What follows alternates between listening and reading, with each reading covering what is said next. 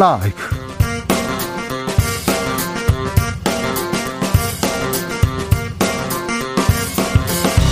2022년 1월 25일 화요일입니다. 안녕하십니까. 주진우입니다. 민주당 이재명 후보가 성남 유세에서 욕설 논란에 대해서 사과하고 어렵고 힘든 사람에게 기회를 주는 게 바로 정치라면서 눈물을 보였습니다.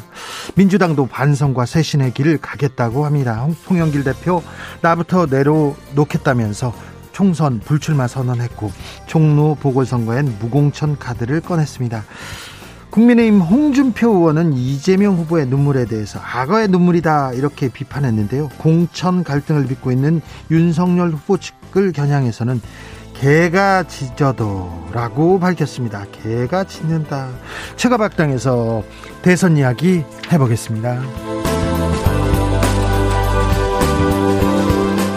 국민의힘 윤석열 후보의 장모 최모 씨가 22억 요양급여 부정수급 혐의와 관련해서 오늘 2심에서 무죄를 선고받았습니다. 1심에서는 징역 3년 선고돼 구속된 바 있었는데요. 교육부는 김건희 씨 국민대 임용지원서의 학력 경력 사실과 다르다고 판단했습니다. 김건희 씨 녹취록, 처가 재판 등으로 윤석열 후보 공약 잘 보이지 않는데요. 대북 선제 타격론을 주장하고 있는 윤석열 후보의 외교 안보 공약, 김천식 전 통일부 차관과 함께 이야기 나눠보겠습니다. 대장동 수사 지지부진하다 비판 계속 나오고 있습니다. 곽상도 전 의원 검찰에 다시 소환됐는데요. 남욱 변호사에게 5천만 원을 받았다는 의혹입니다. 두 달 전 아들 퇴직금 50억 원 받은 혐의로 검찰이 청구한 구속영장은 기각된 바 있습니다. 아니 돈을 달라. 그래서 돈을 받았다. 이런 정황이 다 나왔는데도 왜 이게 수사가 안 되는 걸까요? 50억 클럽 수사는 어디쯤 가고 있는 건지 대장동 수사는 지금 언제 마무리가 되는 건지 김은지 기자와 함께 정리해 보겠습니다. 나비처럼 날아 벌처럼 쏜다. 여기는 추진우 라이브입니다.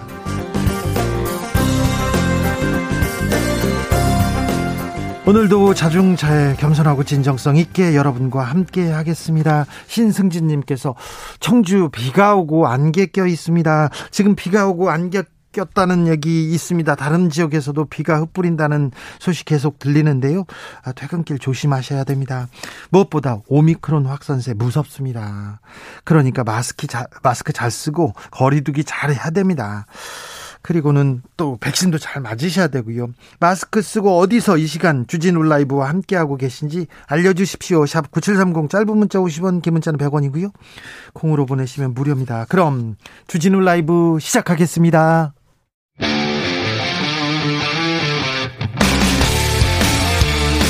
탐사보도 외길 인생 20년 주 기자가 제일 싫어하는 것은?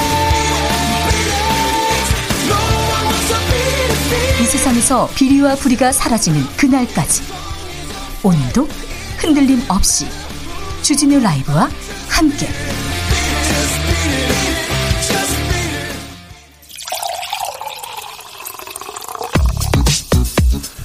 진짜 중요한 뉴스면 쭉 뽑아냈습니다. 줄 라이브가 뽑은 오늘의 뉴스 주스 정상근 기자 어서 오세요. 네 안녕하십니까. 아이고 코로나 확진자가 지금 8천 명 넘었네요. 네, 오늘 신규 확진자 수가 8,571명이 나왔습니다. 네. 역대 최다 확진자인데요. 어, 일요일 검사 건수가 반영되는 화요일 발표 확진자 수가 역대 최다를 기록한 만큼 어, 내일은 더 많은 수의 확진자가 예상이 되고 있습니다. 네. 어, 정부는 오미크론 변이가 앞으로 2, 3주 안에 점유율이 90%에 달할 것이다라고 봤고요. 확진자 증가는 불가피합니다. 네. 하루 2, 3만 명의 확진자 그 이상도 될 수 있다라고 예측했습니다. 네. 어, 다만 아직까지는 위중증 환자 수나 사망자 수 증가로 이어지진 않고 있는데요. 위중증 환자 계속 줄어들고 있어요. 네, 392명으로 400명 밑으로 내려왔고요. 사망자는 23명 늘면서 어, 누적 치명률도 0.88을 기록했습니다. 네, 위중증 환자 계속 지금 줄어들고는 있으나 확진자가 늘어나면요. 확률이 적어진다고 해도 위중증 환자로 갈 수 있는 아, 환자들 많아지면 안 됩니다. 지금 어떻게 좀 고리를 끊어야 되는데 정부가 대응 체계를 바꾼다고 합니다. 네, 광주, 전남, 평택, 안성 등 오미크론이 이미 우세화한 지역 네 곳에서는 당장 내일부터 새로운 검사 체계를 적용합니다. 어, 그리고 이번 달말 어, 또는 설 연휴 이후인 다음 달 초에 전국적으로 확대 시행할 예정인데요. 아, 다만 그 시점은 정확히 확인되진 않았습니다. 어, 새로운 검사 체계가 적용되면 밀접 접촉자 등 역학적 관련자, 어, 검사가 필요하다는 의사 소견서가 있는 사람, 어, 신속 항원 검사 양성 확인자, 60세 이상 고위험군만 선별진료소에서 PCR 검사를 할 수 있고요. 예. 그 외에 검사 희망자는 선별진료소나 호흡기 전담 클리닉으로 지정된 집 근처 병의원에서 신속 항원 검사를 받은 후 양성이 나오면 PCR 검사를 받게 됩니다. 격리 기간도 바뀝니다. 네, 확진자들의 격리 기간을 보면 백신 접종 완료자의 경우는 7일, 미완료자는 10일이고요. 접종 완료자는 확진자와 밀접 접촉을 했더라도 자가 격리를 하지 않습니다. 아, 다만 접종 완료자의 기준이 강화돼서 2차 접종 후 90일 이내, 3차 접종 후 14일 이후에야 접종 완료자로 인정이 됩니다. 이구구 구님께서 반갑습니다. 대구입니다. 여기는 흐린 날씨입니다. 3597님, 여기도 대구입니다. 다른 지역처럼 눈 좀 오면 좋겠는데, 겨울에는 눈이 와야죠. 아, 대구에 계신 애청자분들이 많군요. 제가 이명박 정부 시절 초기에 취재하러 갔는데, 어디서 왔는가? 이렇게 물어보더니, 아, 그렇게, 그런 사투리는 아니었습니다. 어, 대구 사투리를 못해서 근데 대구에서 왔냐고 물어보니까 아니 대구는 아닌데요. 안 돼. 대구는 대구, 안 대구 안 대구는 안 돼. 그래서 대구 아니면 못 들어온다고 해가지고 제가 저희 어머님 고향이 대구였다고 이렇게 말을 했더니 들여 보내준 적이 있었습니다. 죄송합니다. 대구는 대구. 죄송해요. 네. 7600님, 아이, 하가. 아이 학원 주차장에서 듣고 있습니다. 5시에서 7시까지 수업 진행이니까 2시간 꼬박 차 안에 있어야 하는데 아이가 몸이 안 좋아서 어쩔 수가 없어요. 아, 그렇군요. 주라 항상 잘 듣고 있습니다. 네, 그 시간대 5시에서 7시까지 제, 저희가 아, 옆에서 친구처럼 이렇게 계속 이야기 전해드리겠습니다. 4651님 새벽 4시에 출근해서 퇴근 준비합니다. 하루의 마감을 알찬 주진우 라이브와 함께해서 시사, 시사가 더욱 풍성해집니다. 더 열심히 준비하겠습니다. 민주당에서는 오늘 당 쇄신안 발표했습니다. 네, 더불어민주당 송영길 대표는 기자회견을 통해서 민주당 의원들의 문제로 재보궐선거를 치르게 된 이 종로, 안성, 청주 등의 지역구의 공천을 포기하고 이 동일 지역에서 사선 연임을 금지한다라고 밝혔습니다. 네. 또 국회 윤리심사 자문위원회에서 제명을 건의한 윤미향, 이상직, 박덕금 의원에 대한 제명안도 신속히 처리하겠다라고 밝혔습니다. 네. 어, 송영길 대표는 무능한 개혁과 내로남불, 오만을 지적하는 국민의 질책을 달게 받아들이며 변화와 쇄신을 위해 노력해왔다라면서 하지만 많이 미흡했고 자기 혁신과 기득권 내려놓기를 통해 정치의 본령, 정치의 기본으로 돌아가겠다라고 밝혔습니다. 어, 그리고 인천 계양을 지역구로 둔 오선의 송영길 대표는 다음 총선에 출마하지 않겠다라면서 586 세대가 기득권이 되었다는 이 당내외 비판의 목소리가 있다고 말했고요. 이 선배가 된 우리가 다시 광야로 나설 때라고 말했습니다. 어, 대신 5월 지방선거에서 전체 광역 기초의원의 30% 이상이 청년이 공천되도록 하겠다라고 밝혔습니다. 이재명 후보는 어제 성남에서 연설을 하다가 눈물을 보였습니다. 네, 어, 그리고 오늘 민주당 이재명 후보는 경기도 가평군에서 즉석 연설을 벌였는데요. 어제 오열을 한 것과 관련해서 어, 좀 울었더니 솔직히 속이 시원하다라면서 어, 세상이 바뀌고 우리의 삶이 우리의 미래가 바뀌도록 노력할 테니 어, 이번에 기회를 한번 달라라고 호소했습니다. 송영길 대표의 쇄신안에 대해서는 뭐라고 했습니까?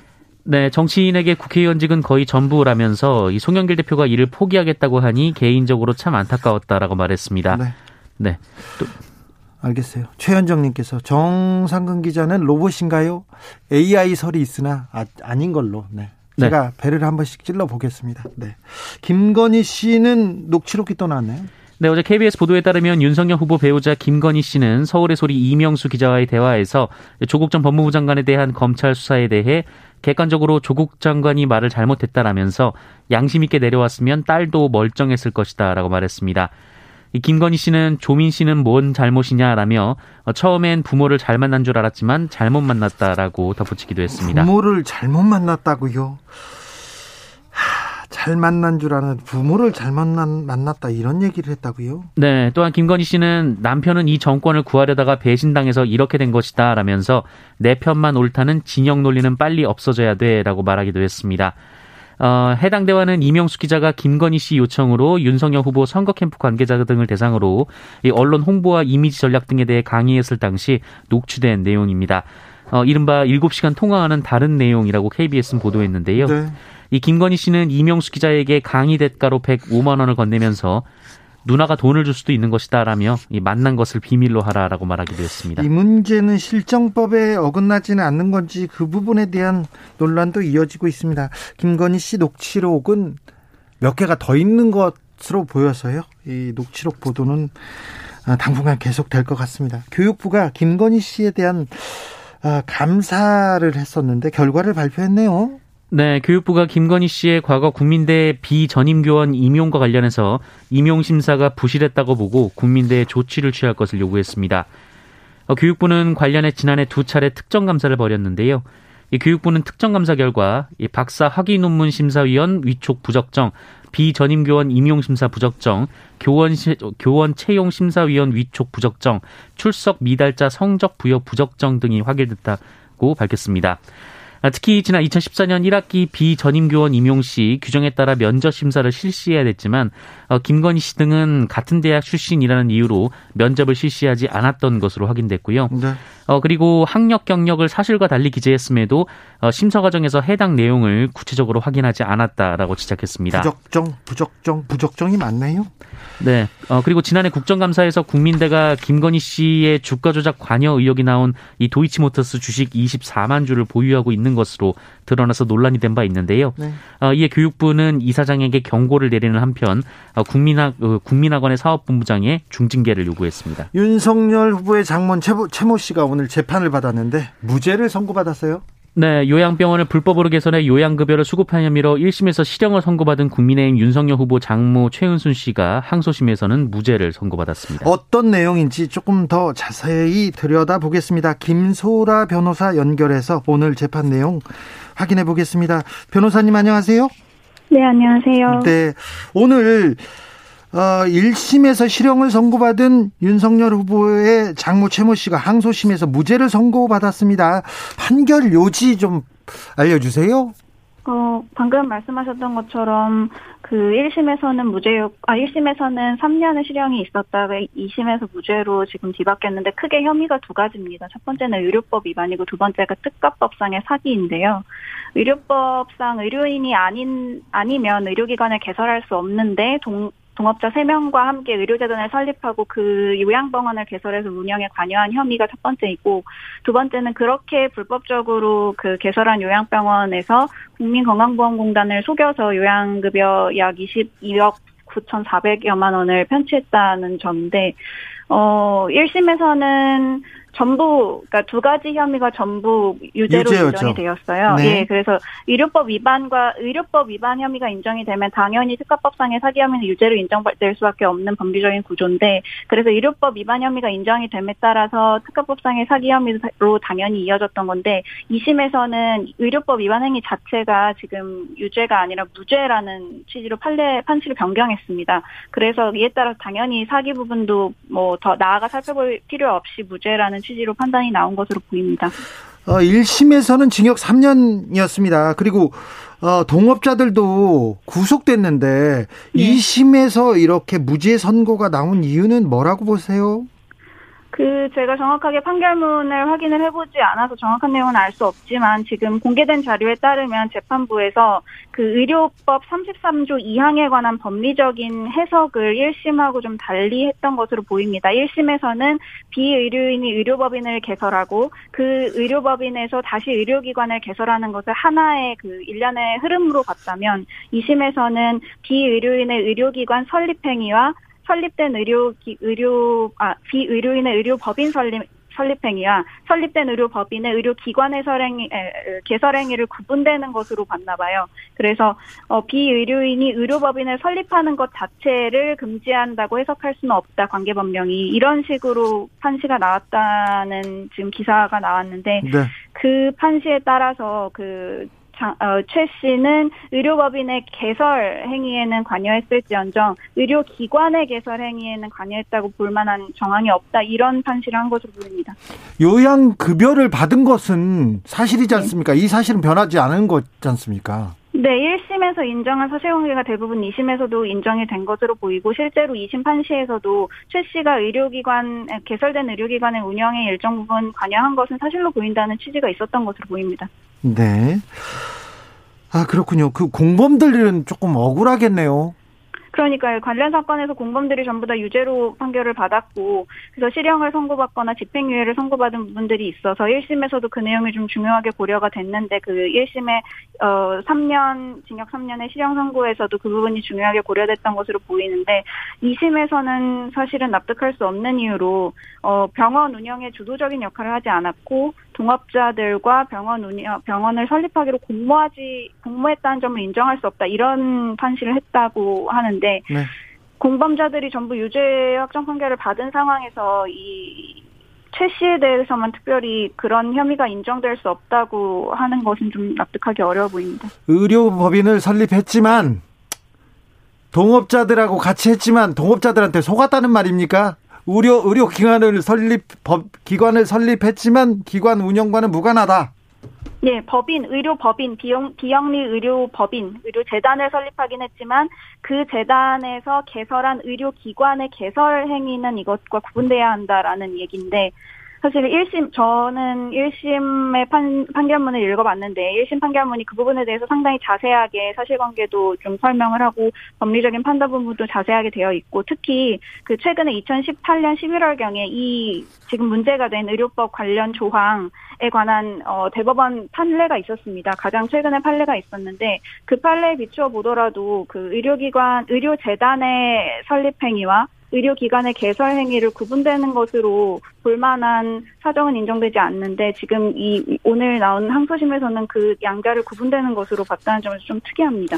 0798님께서 근데 그러면요 일반인도 의료법인 개설할 수 있습니까? 물어봅니다. 의료재단을 만들어야 됩니까? 의료기관을 만들어야 됩니까? 어 원칙적으로는 의료인이어야만 네. 그 의료 기관을 개설해야 한다. 의료인만 의료 기관을 개설할 수 있다라는 내용이 의료법에 관련 조문인데요. 네.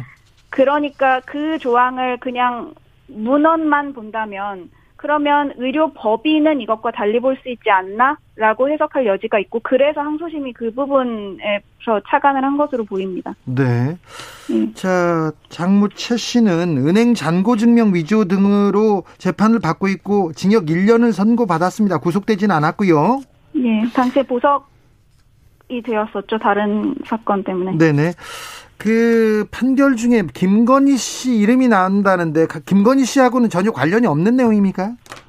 판결문에 김건희 씨의 이름이 나온 것은 사실인 것으로 보이고 그 구체적으로 어떻게 된 거냐면 그 장모 최 씨와 함께 그 위조 통장 증명서, 잔고 증명서를 위조하는 것을 적극적으로 했던 공범 김모 씨가 있는데 그 김모 씨가 최 씨와 알게 된 경위가 바로 그 딸 김건희 씨를 의 소개를 통해서였다고 합니다. 그래서 네. 그런 정황이 그 1심 판결문에 나타나 있다고 합니다. 네. 변호사님, 변호사님, 오늘 네. 판결을 보고 이런 의문을 갖는 사람들이 많습니다. 김영성 님 질문인데요.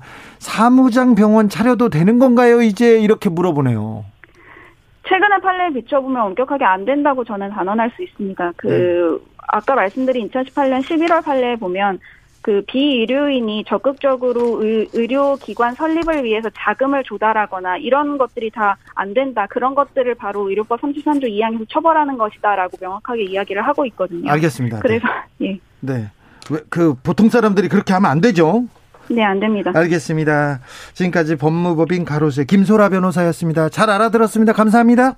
감사합니다. 주스 이어가겠습니다. 곽상도 전 의원 50억 클럽의 멤버였죠. 곽상도 전 의원이 검찰에 다시 소환됐네요. 네, 어, 대장동 의혹을 수사하고 있는 검찰은 이른바 50억 클럽 의혹에 연루된 곽상도 전 의원을 재소환했습니다. 아, 검찰은 지난 2016년 곽상도 의원이 20대 총선에 당선된 직후 의혹의 핵심 인물인 남욱 변호사로부터 5천만 원을 받은 정황을 포착했다고 하는데요. 어, 이에 지난해 11월 이후 50여일 만에 곽상도 전 의원을 다시 불러서 어, 이 경위를 집중 조사했습니다. 어, 이 돈에 대해 남욱 변호사 측은 자신이 검찰 수사를 받을 때 곽상도 전 의원이 도와준 대가다 이렇게 소명한 것으로 전해졌는데요. 예, 반면 곽상도 전 의원은 입장문을 통해서 남욱 변호사가 구속된 사건에 대해 일을 해주고 받은 변호사 비용이다라고 반박했습니다. 예, 하지만 곽상도 전 의원만이 사실이라 하더라도 예, 앞서 곽상도 전 의원은 남욱 변호사와 한두 번 만났을 뿐이다 라면서 별다른 관계가 아니라고 밝힌 바 있습니다. 네, 이 부분에 대해서는 잠시 후에 저희가 김은지 기자와 자세히 좀 얘기해 보겠습니다. 국민의힘 장재원 의원 아들 구속됐지요. 근데 음주 단속 과정에서 저항한 영상이 공개됐네요. 네. 관련돼서 재판이 이어지고 있는데요. 어, 재판 기간에 영상이 공개가 됐습니다. 이 영상에 따르면 장용준 씨는 출동한 경찰관에게 운전을 안 했다라면서 음주 측정을 거부하고 욕설을 뱉으며 차량 앞에서 경찰과 몸싸움을 벌였고요. 이 현행범으로 체포된 이후에도 순찰차 안에서 이 경찰관을 폭행하고 욕설을 퍼부은 것으로 전해졌습니다. 이 부분에 대해서 처벌 받았는지 좀 재판을 저희가 자세히 들여다 보겠습니다.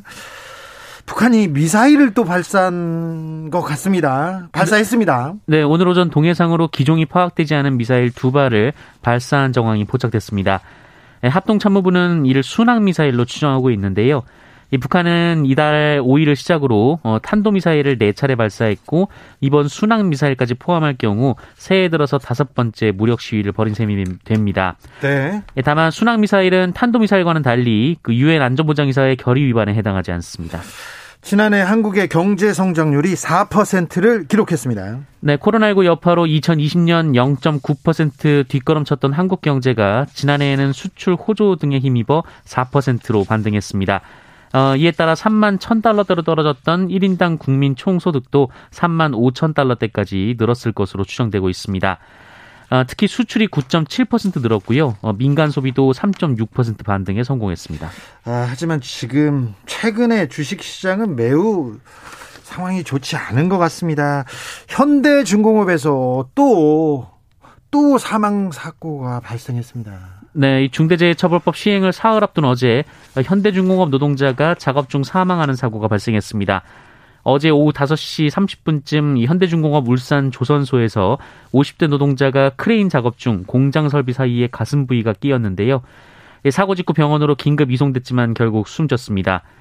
이 노조 측은 2인 1조 작업을 하게 돼 있지만 현장에서 지켜지지 않았다라고 주장했는데 음. 회사 측은 안전감지자가 배치돼 있었다라고 반박했습니다.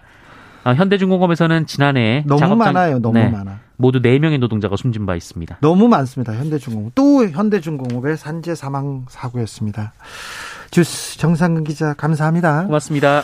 김태기 님께서 주 기자님 대구 어른들이 물으셨다면 어디서 왔노 아니면 어디서 왔는교 이렇게 묻습니다. 대구에선 네, 좀 부정확한 기억 그걸 가지신 것 같아요. 부정확한 게 아니라 제가 사투리를 잘 못해서 어디서 왔노? 예, 비슷했습니다. 네. 아, 이명박 전 대통령의 멘토가 저한테 어디서 왔노? 그래 대구인가? 이렇게 물어봤는데, 네. 아니었, 아니었습니다. 네.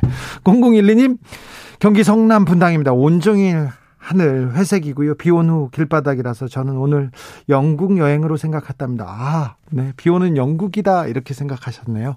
9004님께서 군에 간 아들 다섯 달 만에 휴가 나왔다가요. 오늘 복귀시키고 저는 집으로 돌아갑니다. 마음이 짠하네요.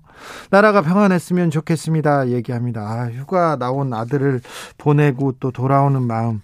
아이고, 참. 듣기만 해도 마음이 네, 쓸쓸해집니다. 건강히 잘 군대에서 잘 다녀올 테니까 걱정하지 마시고요. 네. 아, 덕분에 우리가 안전히 잘 있다는 얘기도 해 주십시오. 감사합니다. 교통정보센터 다녀오겠습니다. 임초희 씨.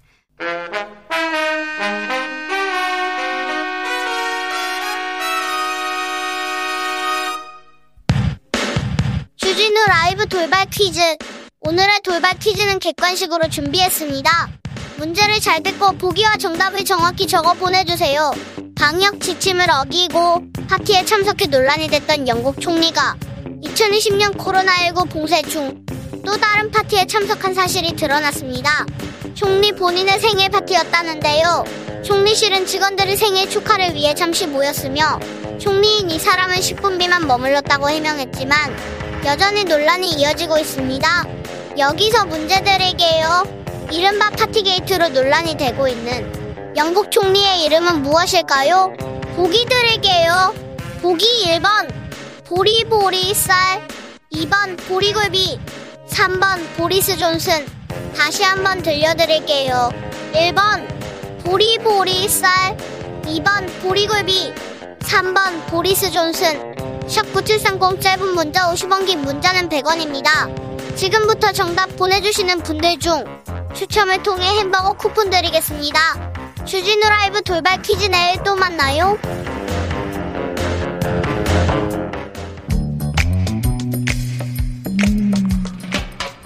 오늘의 정치권 상황 깔끔하게 정리해드립니다. 여당 야당 크로스 최가박과 함께 최가박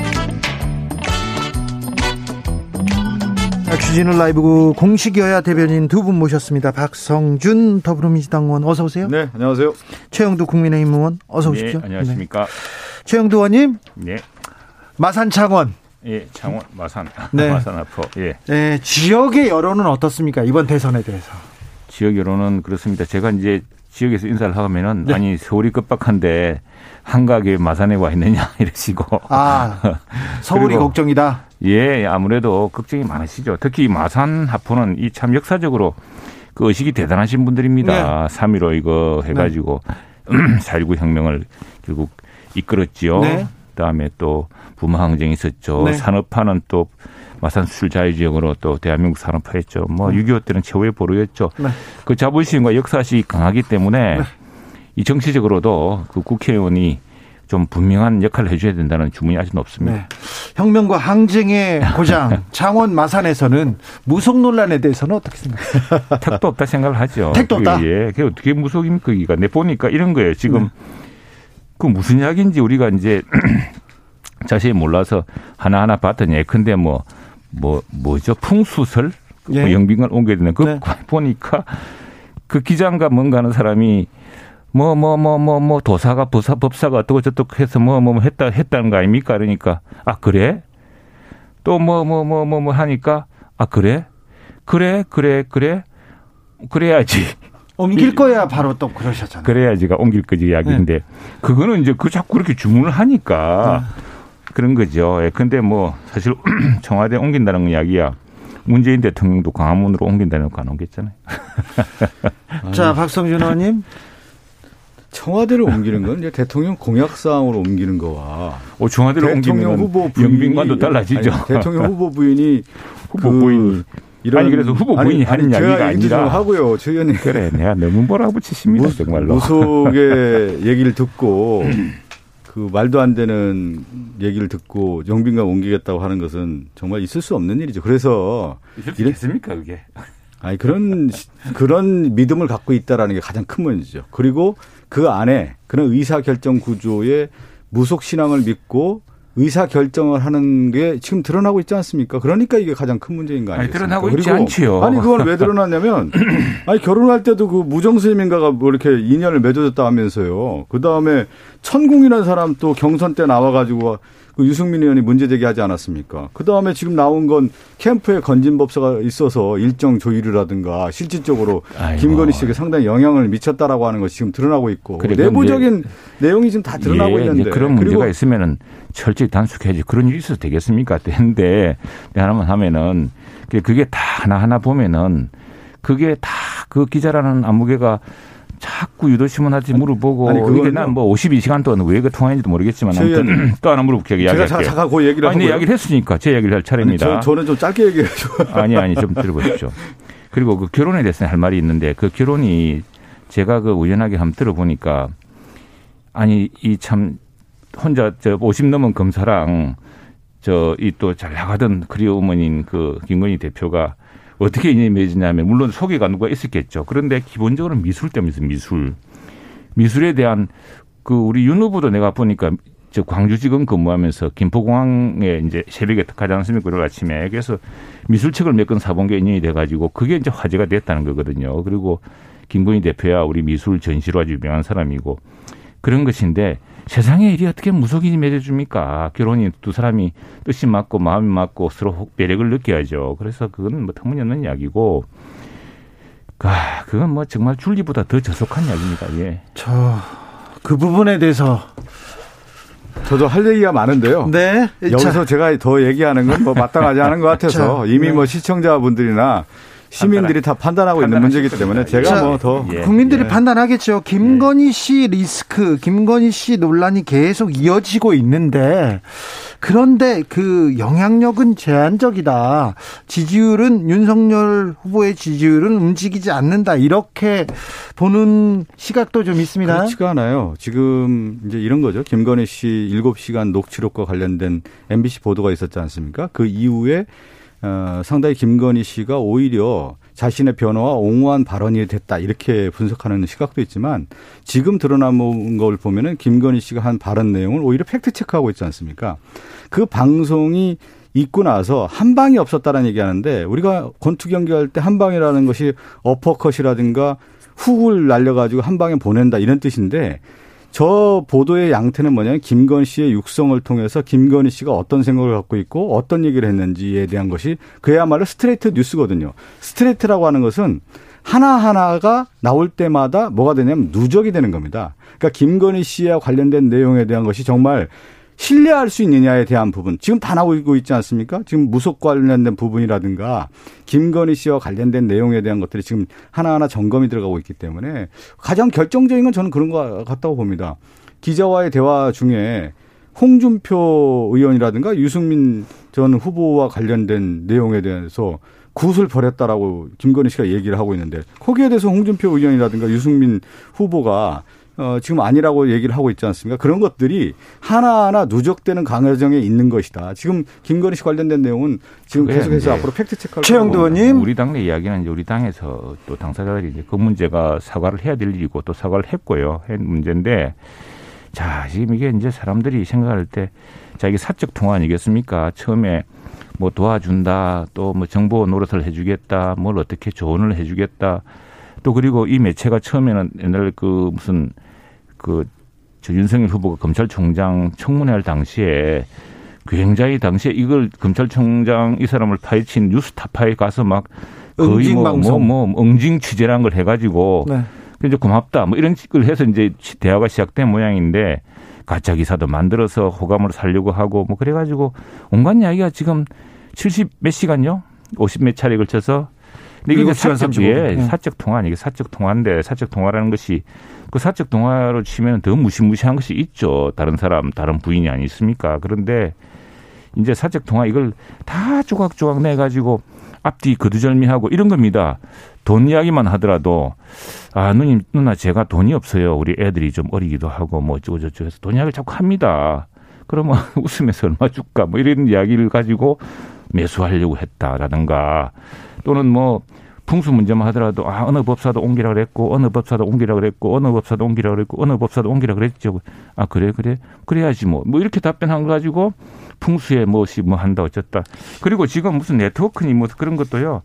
우리 당에서도 분명히 합니다. 그런 문제는 의혹의 씨, 저 씨앗부터 분명히 차단하겠다. 네. 예, 그런 그거는 박성준 의원님 그냥 단순하게 사적 통화라고 하면 안 되는 거죠. 왜 그러냐면 최 의원님도 기자 생활을 해보셨겠지만 대통령 후보의 부인으로서 그 기자와 통화했다라는 것은 이것은 바로 공적인 거고 보도의 가능성이 있다라는 것은 기본적으로 아는 사실이기 때문에 그 관련된 내용들을 쭉 보면 김건희 씨가 기자에게 정보를 주고 또 정보를 받고 하고 있지 않습니까? 그런 걸 보면은 만약에 이걸 그냥 단순하게 사적 통화라고 하기에는 그러면 김건희 씨가 공사의 구분이 안 되는 사람인 것이죠. 네. 그, 그것을 그렇게 그렇게 보면 나중에는 아니 자 오늘 내 보니까 보이스피싱 들어가 왔습니다. 이 보이스피싱 당하신 부분은 아는데 굉장히 치비하고 그리고 제가 잠깐만 좀 지금 좀 심하게 얘기하자면은 이거는 자, 딱 트랩을 끌어놓고 제가 얘기를 녹음을 하려고 그런데 내가 얘기했죠. 자, 자, 아이폰 같은 경우는 녹음이 안 되게 되어 있습니다. 구글 폰도 상대방이 허락 없이 녹음 시작하면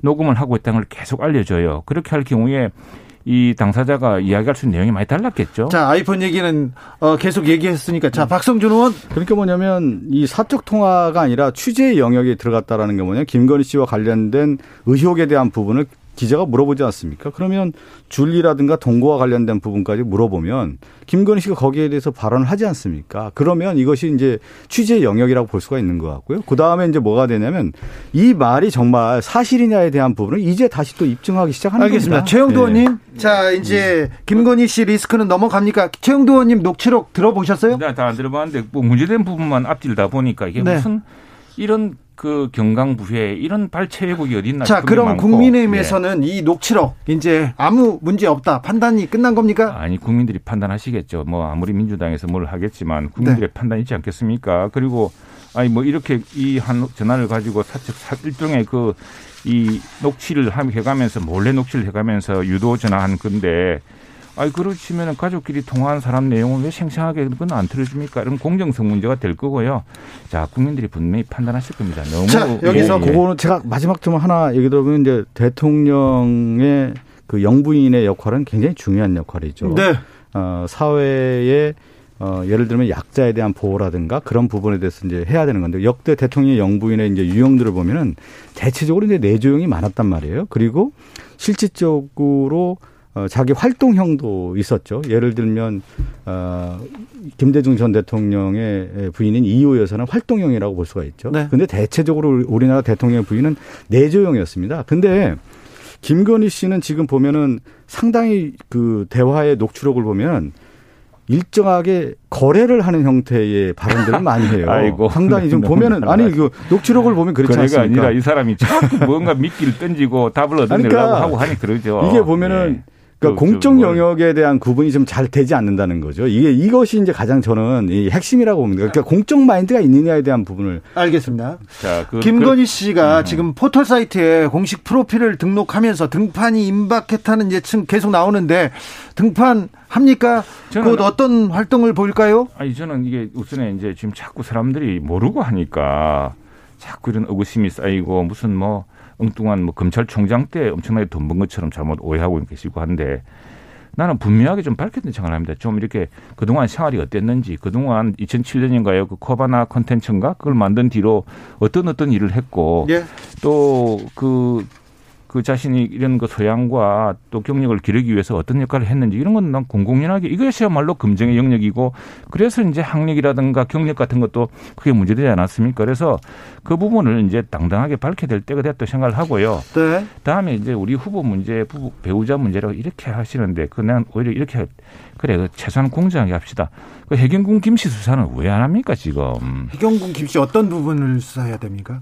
그게 지금 검찰 경찰에 수사하라 그랬는데 검찰에서 뭉갰다가 다시 지금 경찰에 수사 시작한 거 있지 않습니까? 거기에 나와선 해경군 김씨라는 그 사이트에서 했던 그 말들 지금 그 상당히 민주당 내에서도 문제되고 있는 거 아닙니까? 그때 그럼 그 누군지 그것도 해야죠. 뭐뭐 뭐 제가 이제 아니 말하자면은 툭툭 아이고 얘기하시면 안 될 것 같고요. 무슨 뭐저 예. 내년에 대들보부터 좀 보시라 네, 이런 이야기입니다. 그 지금 이제 보면 이제 윤석열 후보에 관련된 부분이 같이 맞물려 있는 거죠. 과연 이제 김건희 씨가 아, 결혼한 이후에 이런 허위 경력 기재라든가 또 뭐냐면 경력이라든가 학력에 대한 문제가 어, 윤석열 후보가 지금 알고 있었냐에 대한 부분까지 이제 들어가는 거 아니겠습니까? 그리고 또 하나는 뭐냐면 결혼 이후에 그 윤석열 씨의 그 처가집에 재산 증식과 관련된 부분도 지금 계속 나오고 있단 말이에요. 의혹 제기가 되고 있기 때문에 그러면 윤석열 후보의 본인이 검사했는데 과연 법 집행에 있어서의 엄정했느냐 자신뿐만 아니라 가족에 대해서 아니면 다른 타자에게 대해서는 엄정했지만 자신에 대해서는 상당히 관용했는지 이런 부분과 다 맞물려 있는 겁니다. 그리고 또 하나가 지금 김건희 씨가 관련된 수사와 관련된 녹취록에 다 드러나고 있지 않습니까? 오히려 김건희 씨가 자기가 수사를 관장하는 듯한 어휘를 쓰고 있단 말이에요. 다 알고 있고. 이건 어떻게 판결이 나 어떻게 수사가 될 거라고 하는 것을 미리 예측 가능하게 만들었다는 걸뭐 보면은 내가 못 들어봤는데 실제로 뭐박 의원 다 들어보셨냐 모르겠는데 그게 가능한 이야기도 아니고요. 이호공철님께서 네. 구슬을 하든 뭐를 하든 냅둬요. 정치에 관여만 안 하면 되는데요. 얘기합니다. 자 여기서 아, 마지막 질문 최영두 의원님한테 네. 드립니다. 그리고 민주당으로 넘어가겠습니다. 국민의힘에서 도이치 모터스 주가 조작 의혹 연루된 계좌 정보만 공개하면 명확하게 해소하고 넘어갈 수 있을 것 같습니다. 그런 의견 주셨어요. 누가 그런 이야기를 했습니까? 이 검찰에서 지난 몇 년간 탈탈 털지 않았습니까? 그게 무슨 그게 검찰에서 다 할 수 있는 일이고 또 그게 무슨 수십억 투자한 것도 아니고 자기 자산의 일부를 주식 투자한 건데 수십억은 맞습니다. 몇 억이죠, 그게? 수십억 투자는 맞습니다. 10억 10억 투자해서 10억, 상당하게 10억, 나중에 10억. 또, 또 다른 투자를 또 하죠. 네. 예. 그래서 그거를 아니 그 모든 추미애며 조국이며 뭐 이런 사람들이 아니, 있을 때 사사 사사지 뒤진 사안인데 그때 왜 안 나왔겠습니까? 아니 저그그 그 얘기를 좀 드리고 싶어요. 윤석열 후보가 부인의 그 주가 관련된 거래 내역을 정말로 일부분만 발췌해서 했어요. 왜 발췌를 합니까? 전 내역을 공개를 하고 이 부분이 문제가 없다라고 정정당당하게 김건희 씨의 도이치모터 주가와 뭐 관련된 뭐 부분을 거래내 공개를 하면 그 문제가 다 부식되는 거 아니겠습니까? 자, 주식 계좌란 네. 것은 주식을 사고 팔고 시점이 나오고 주식 거래량이 나오고 그게 차명이 아닌 한 본인 걸로 다 나오지 않습니까? 그리고 주가가 되는지 그 네. 시기에 어떤 주식을 매매하고 할 시점에 어떤 시점이 있었는지 아이고 그 계좌를 까봐야 합니까? 다 아는 걸 가지고 아니 계좌 그러니까 그 그러면 제 얘기는 그러면은 저 지금 지금처럼 실명제가 그 있는 상황에서 관련된 부분을 공개를 하면 전혀 문제가 없는 거 아니겠습니까? 공개... 를 하시기 바랍니다. 네. 무슨 이야기를 하는지 모르겠는데. 자, 아유, 그만하십시오. 정말. 알겠습니다. 민주당으로 넘어가 보겠습니다. 민주당 넘어옵니까? 자, 김건희 씨 그리고 윤석열 후보 의혹과 뭐 그 문제 제기 계속되고 있는데. 네, 네. 아, 민주당의 지지율, 이재명 후보의 지지율 주춤하고 있다. 그리고 아, 윤석열 후보는 상승세다. 이런 아, 조사가 계속 나오는데요. 그건 이제 분석이 좀 잘못됐을 수 있는 거예요. 왜 그러냐면 이재명 후보가 제가 이제 첫 캠프서부터 있었지 않았습니까? 예? 근데 10%에서 때부터 20%대. 그다음에 30% 넘어와서 사실 늘 있어 왔던 이제 장벽이 있는 것이죠. 그러다 보면 어느 시점이 되다 보면 그것을 돌파하는 시점인데 어, 이, 이게 이제 지지율이라고 하는 것이 우리가 볼때 지난 11월에 윤석열 후보가 이제 경선에서 어, 단독 후보가 됐을 경우에 상당히 지지율이 높게 나타나지 않았습니까? 그에 네. 이제 윤석열 후보에 관련된 그 실제 대, 그 대통령 후보로서 수행을 할 수 있는 능력이 있느냐에 대한 회의적 시각과 더불어서 내분이 일어나면서 지지율이 이제 하락됐단 말이죠. 근데 상대적으로 우리는 아주 그 천천히 올라가는 그 그런 흐름이었단 말이죠. 그런데 윤, 그 국민의힘에 있어서는 내부적인 이와 정리가 되면서 과거에 있었던 지지율을 회복하는 겁니다. 실질적으로. 왜 그러냐면 이 지지율에는 어, 민주당과 이 정부에 대한 아, 반감에 대한 어 실질적 어떤 지지 효과 라고 하는 결집의 효과가 분명히 있는 거기 때문에 윤석열 후보가 잘해서 뭐 올라갔다기보다는 그냥 그 이전의 지지세를 회복하고 있는 단계다 이렇게 어, 분석할 필요가 있는 어쨌든 것이죠. 이재명 네. 후보 좀 답답한 것 같고요. 어제 유세장에서도 좀 울기도 하고 아, 민주당의 지금 아. 흐름이 아니, 그, 저는 그렇게 흐름은 아주 탄탄하게 가는 것이죠. 왜 그러냐면 이, 이재명 후보의 지지율이라는 것이 어느 날 하나 이렇게 뭐 그 버블이 생겨서 만들어진 후보가 아니고 탄탄하게 하나하나 다져서 온 후보란 말이죠. 네. 2017년에 이, 그 이재명 후보의 첫 출마, 대통령 후보 출마한 이후부터 경기지사 당선되고 지금까지 오면 그 지지율이라는 것이 이재명 후보가 자와 피와 땀과 눈물을 흘려서 지지율을 만든 지지율이란 말이죠. 그러니까 상대 후보와의 지지율은 좀 차이가 있는 것이죠. 최영도 의원님 어떻게 보십니까? 그 어떤 분이 재미있는 표현을 하시는데 이번 대선 구도는 믿지 마, 믿지 마. 대 묻지 마의 싸움이다. 믿지 마 대 묻지 마요? 예, 그러니까 이제 신뢰 위기에 빠진 이재명 후보에 대한 그 이제 믿을 수 없다는 이런 그 사람들의 의구심 또 윤석열 후보 뭐 확신이 잘 안 들지만 이번 어차피 이번 정 이번 선거는 정권 교체다. 이 열기가 맞물려서 이제 이재명 믿지 마.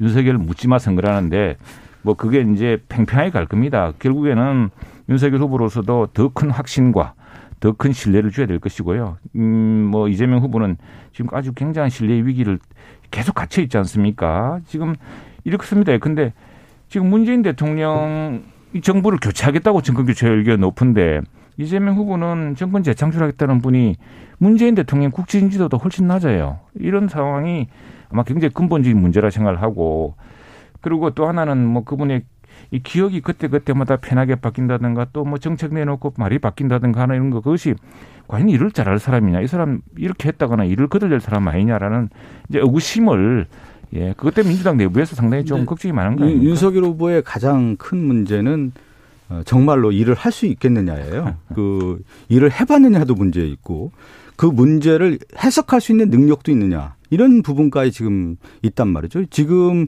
윤석열 후보가 저는 노출이 됐을 언론에서 인터뷰라든가 윤석열 후보가 어떤 정책에 대한 어떤 설명을 했을 경우에는 그 설명 능력이 부족하단 말이에요. 그렇기 때문에 좀 철저하게 저는 윤석열 후보가 아, 노출을 하지 않는. 그러니까 김종인 전 위원장이 이런 얘기 하지 않았습니까? 연기만 해도 이길 수 있다 이런 표현을 썼는데 지금 어, 노출하지 않는 쪽에서의 연기 전략을 저는 하고 있다고 봅니다. 그런데 이제 본격적인 본선에 있어서의 어떤 토론이라든가 언론사의 인터뷰가 드러나면서 윤석열 후보가 다시 정말로 나라를 운영할 수 있는 능력이 있느냐에 대한 부분을 이제 국민들이 이제 평가할 거라고 보는 거고요. 네. 어, 가장 중요한 것은 정말 국정 수행 능력, 판단과 결정과 추진력이 있는 후보이냐에 대한 부분을 어, 검증대에 올라가게 되는 건데 윤석열 후보가 저는 그 능력을 갖추 상당히 좀 함량 미달이라고 보기 때문에 네. 마지막 그게 가장 큰 변수라고 봅니다. 노출을 안 하고 있다는 박성중 의원 그러면 토론이 TV 토론이 변곡점이 될 수도 있을까요? 물어봅니다.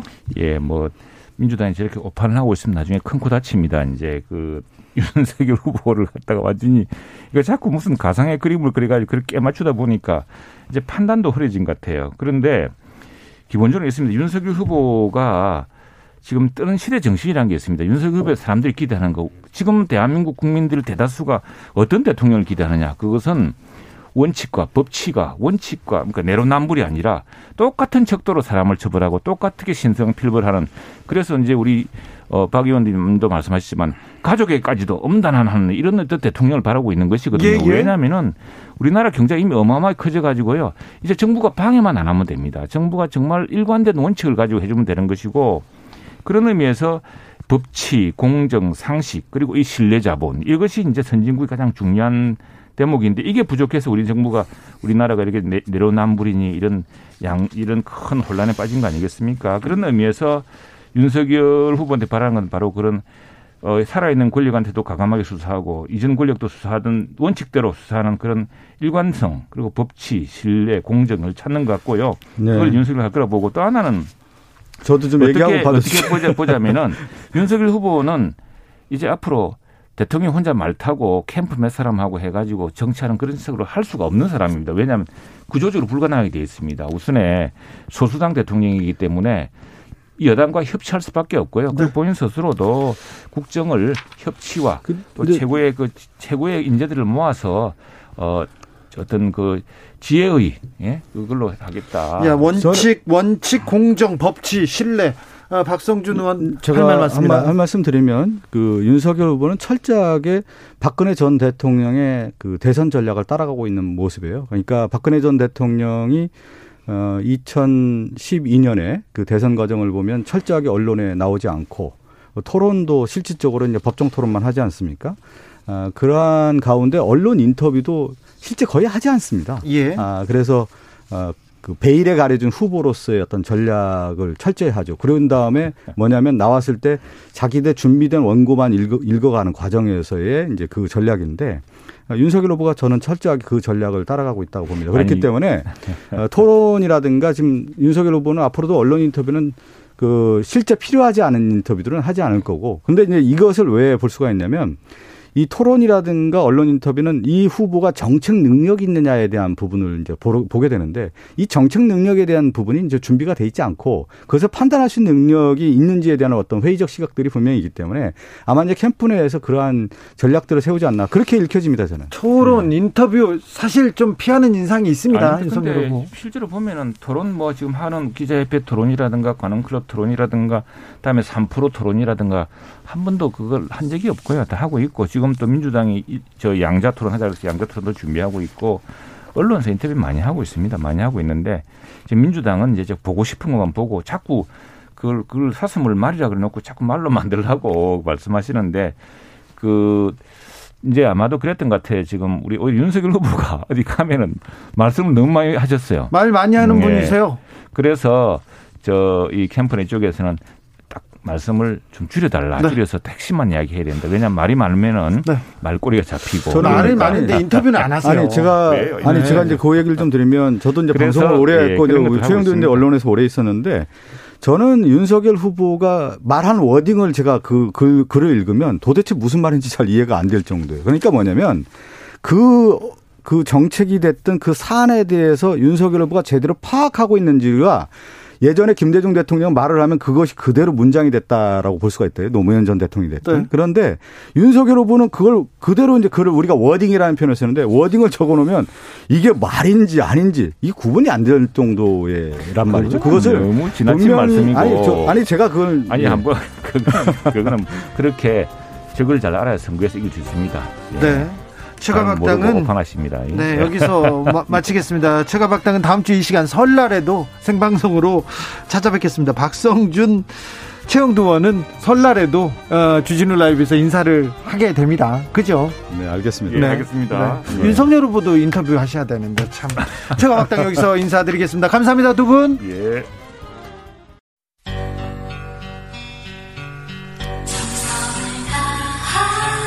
정성을 다하는 국민의 방송 KBS 주진우 라이브 그냥 그렇다고요. 주진우 라이브 2부 시작했습니다. 지역에 따라 2부부터 함께 하시는 분들 계시죠? 어서 오십시오. 잘 오셨습니다. 7시까지 함께 해 주시고요. 라디오 정보센터 먼저 다녀오겠습니다. 정한나 씨.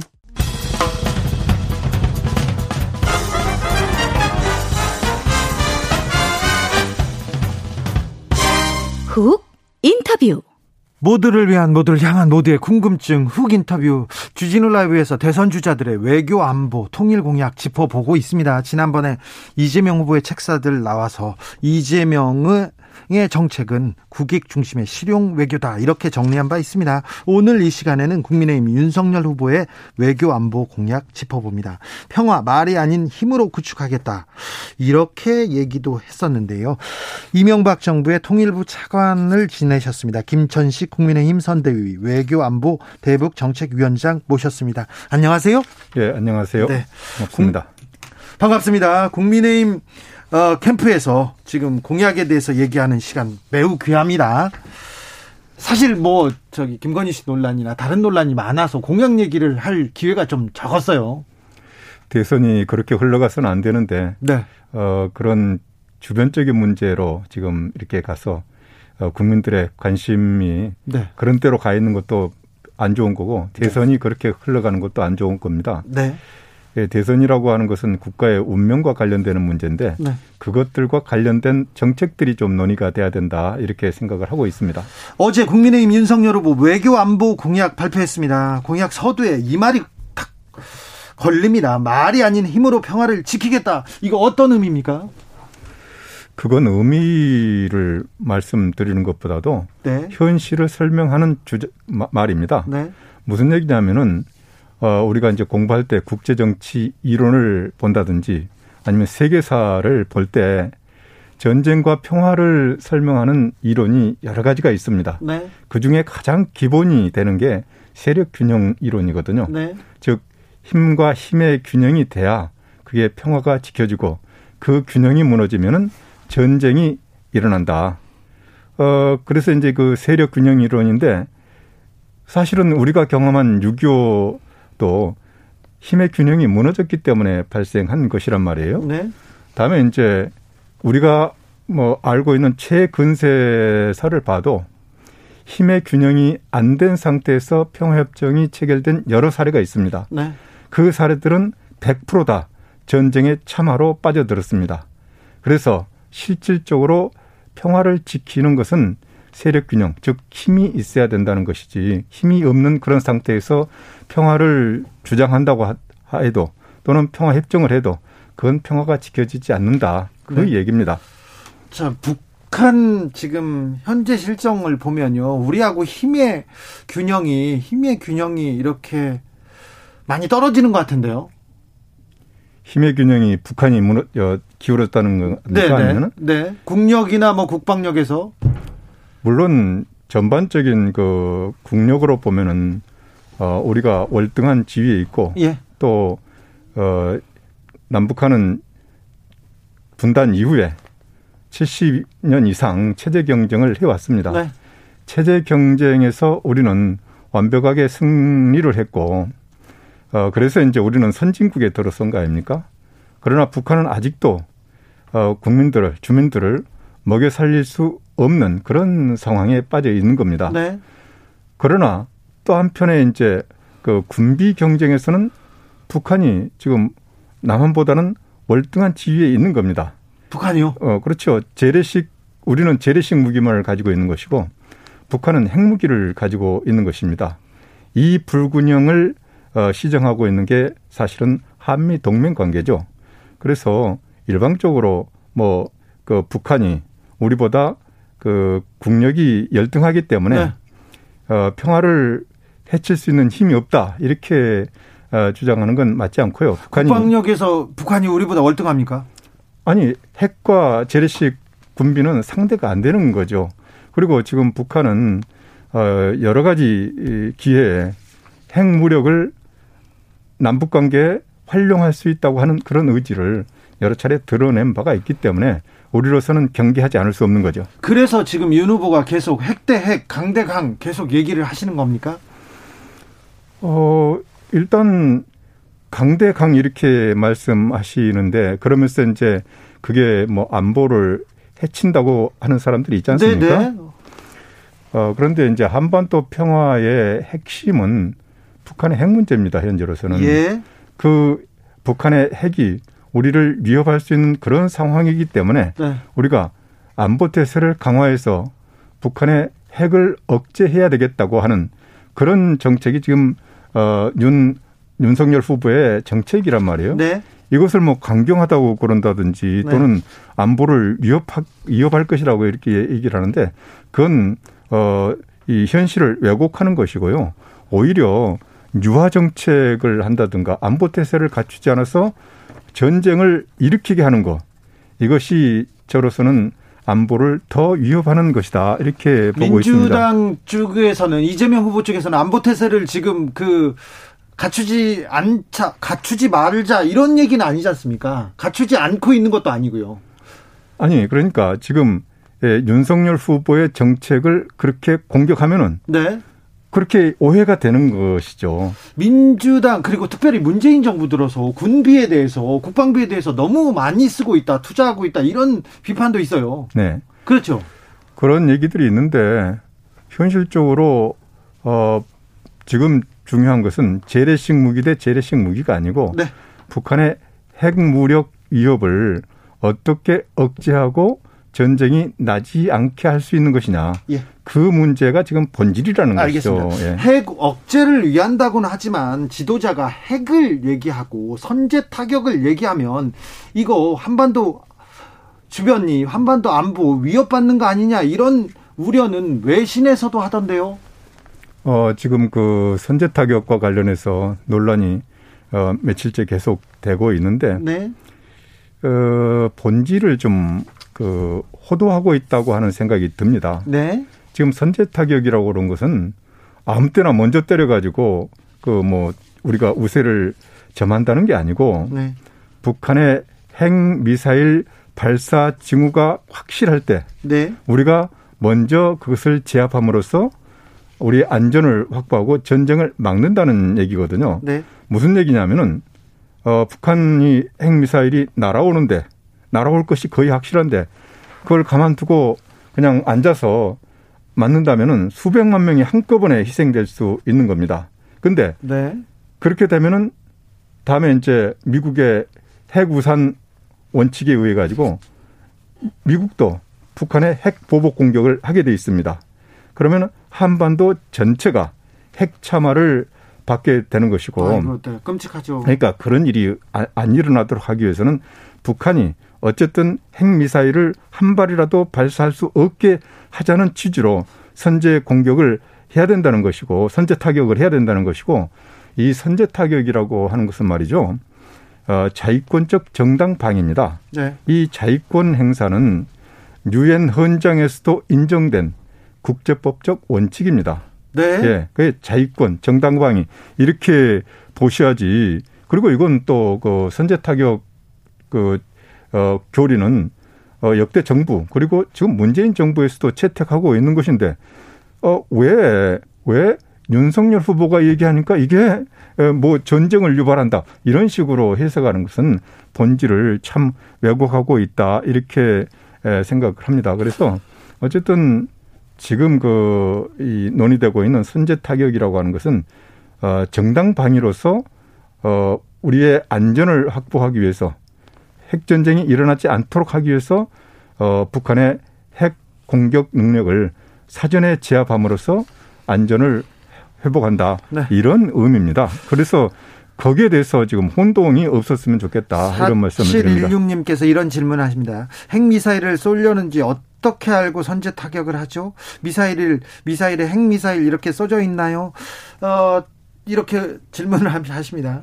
그건, 어, 여러 가지 방법으로 감시, 정찰을 하고 또 여러 가지 신호 정보라든지 또는 그 사이버 정보라든지 이런 걸 전부 종합을 해가지고 이게 거의 확실하다고 판단될 때 그렇게 하는 겁니다. 그리고 이걸 타격하는 방법도 여러 가지 방법이 있고 그래서 아 무적정 때리는 게 아니지 아, 그렇죠. 말이죠. 네. 네. 그래서 어 그건 이제 여러 가지 징후들이 에 있기 때문에 그건 뭐 어, 우리가 충분히 판단을 할 수 있다. 이렇게 보시면 될 것 같습니다. 징후 정보 다 모아서 판단 충분히 판단한다. 아직은 그런 판단 능력이 갖춰지진 않았죠.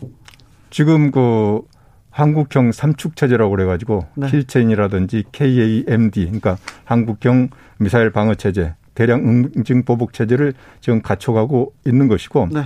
그게 어느 정도 돼 있는 것은 돼 있는가는 그 군사 비밀에 관한 사항이기 때문에 네. 여기서 말씀드리긴 좀 곤란하지만은 어, 지금 그런 체제를 갖춰가고 있다. 갖춰가고 있다. 네. 말씀을 드리겠습니다. 아직까지도 미국에서도 지금 미사일 발사 징후를 감지하기는 좀 어렵다. 이런 전문가들의 분석은 있습니다. 뭐 그런 분석도 있고 네. 사실은 또 여러 가지 방법으로 이게 지금 거의 어, 파악을 하고 있다고 하는 것도 있기 때문에 그건 그 군사 비밀에 관한 사항입니다. 네. 그래서 그걸 뭐 이 자리에서 뭐 어느 정도다 이렇게 말씀드릴 수는 없습니다. 알겠습니다.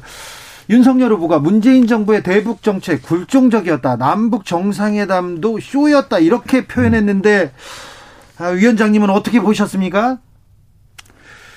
아, 그렇죠. 뭐 문재인 정부가 평화를 목표로 해서 여러 가지 노력을 한 건 뭐 사실입니다. 네, 진전도 좀 있었죠. 에, 그 진전이 있었다는 데 대해서는 저는 좀 달리 생각을 하는데요. 네.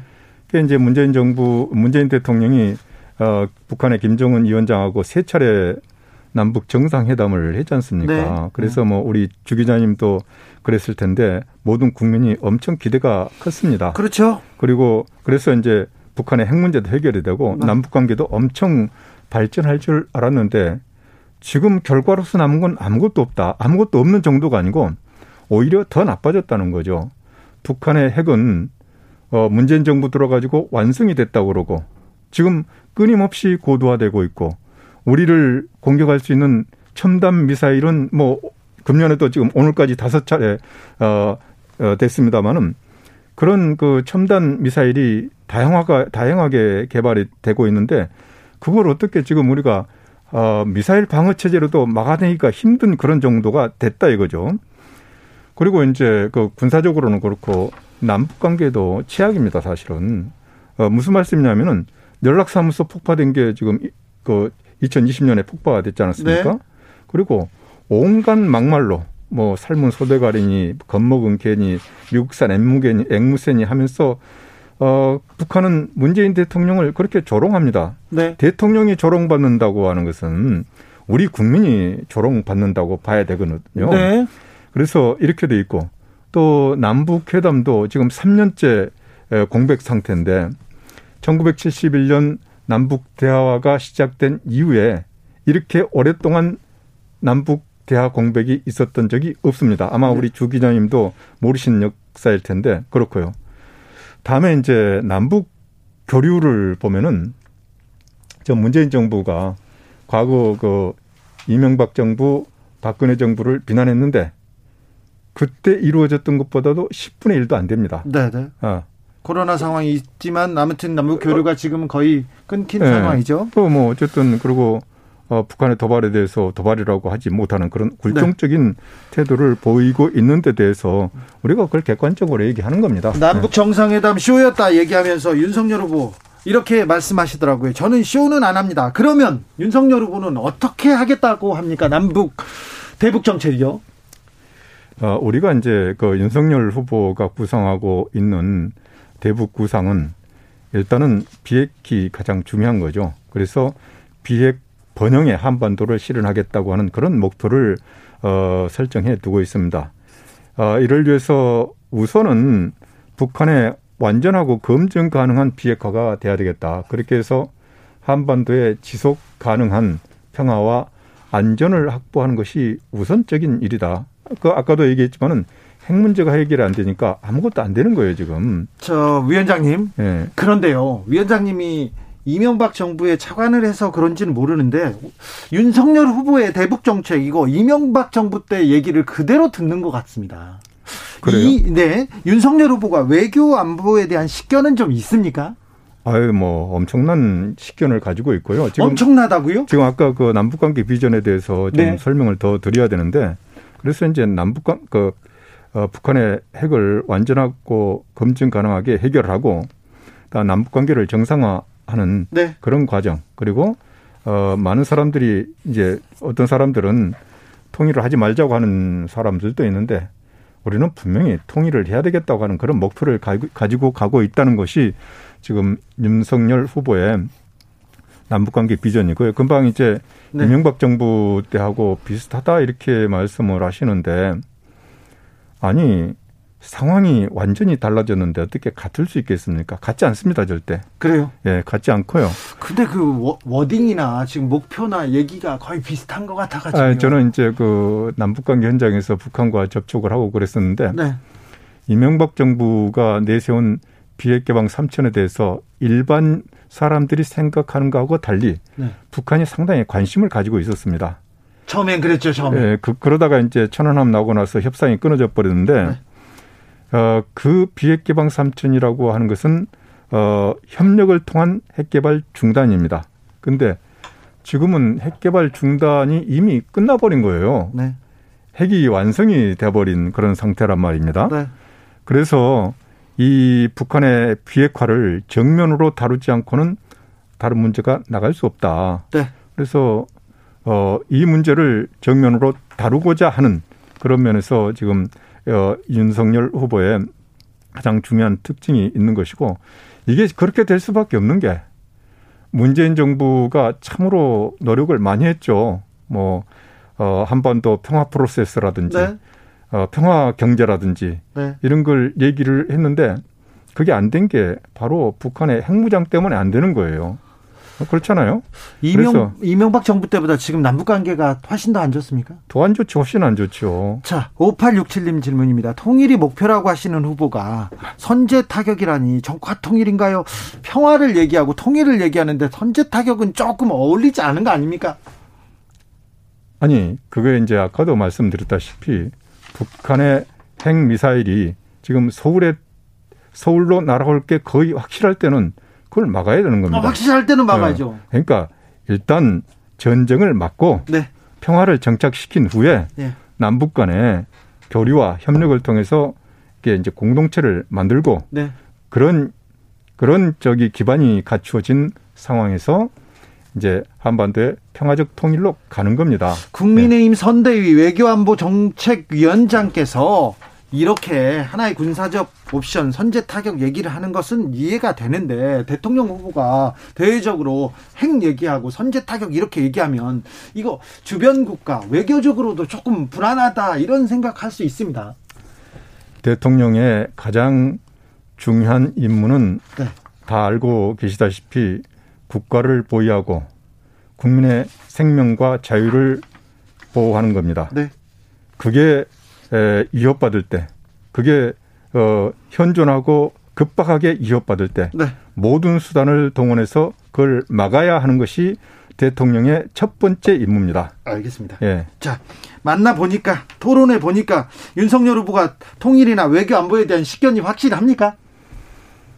어, 제가 봐서는 어, 지금 어느 지도자보다도 네. 어느 지도자보다도 지금 이제 현재 대선판에 오른 네. 어느 지도자보다도 어 식견이 확실하다고 느낀 것은 뭐냐면은 통일에 대해서 확고한 관념을 가지고 계십니다. 대한민국의 대통령은 어 아까 말씀드렸다시피 국가를 보위하는 게 첫 번째 임무고 예. 두 번째가 조국의 평화적 통일을 달성하는 겁니다. 네. 그게 헌법에 나와 있어요. 네. 거기에 대해서 어, 윤석열 후보는 물론 이제 법을 공부하고 법률가에서 그런지 그럴, 그럴 수도 있지만은 대통령이 그리고 대한민국은 그러한 방향으로 가야 된다고 하는 데 대해서 가장 확고하게 어, 생각을 가지고 있습니다. 대통령이라는 게 국가 방향을 정하는 거 아닙니까? 네. 네. 그런 국가 방향에 대해서 확고한 의지를 가지고 있는 게 첫 번째로 그 어, 자격이 있는 것이고 네, 검사 시절에는 그런 생각이 거의 없었던 것 같은데 제가 아, 취재할 때는 그래요. 저희들이 이제 공무원 시험 공부할 때도 헌법을 공부하고 예. 거의 외우다시피 합니다. 네.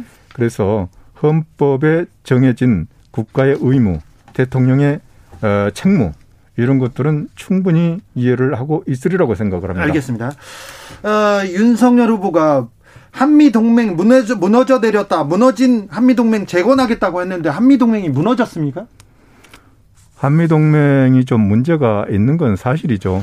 저기 이명박 정부의 위성락 대사하고 같이 활동하셨지 않습니까? 네. 위성락 대사는 전혀 그런 얘기 안 하시던데 어느 때보다 더 좋다고 하시던데요. 아, 그건 좀 사실을 잘못 얘기하고 있는 것 같은데요. 지금 문재인 정부가 출범하면서 어, 트럼프 대통령 정부하고 어, 한미 관계를 유지해 왔습니다. 네. 근데 트럼프 대통령의 회고록이나 그 당시 그 안보 보좌관을 했던 볼튼 보좌관의 회고록을 보면은 볼턴 좀 어쨌든 보 좌관은 좀 접어둬야 되는 아니, 거 아닙니까? 어쨌든 네. 어쨌든 네. 그때 보면은 그 미국 정부가 문재인 대통령에 대해서 어떤 평가를 하고 있는지가 다 나타납니다. 네. 그리고 또 한 가지는 어 2019년이죠. 2019년 네. 4월 달에 이제 그 하노이 회담이 그 결렬되고 나서 네. 어 이 문제들에 대해서 좀 수습 방안을 논의하고자 어 문재인 대통령이 워싱턴에 갔을 때 뭐 다 아시지 않습니까? 2분 정상회담을 하고 끝내버렸어요.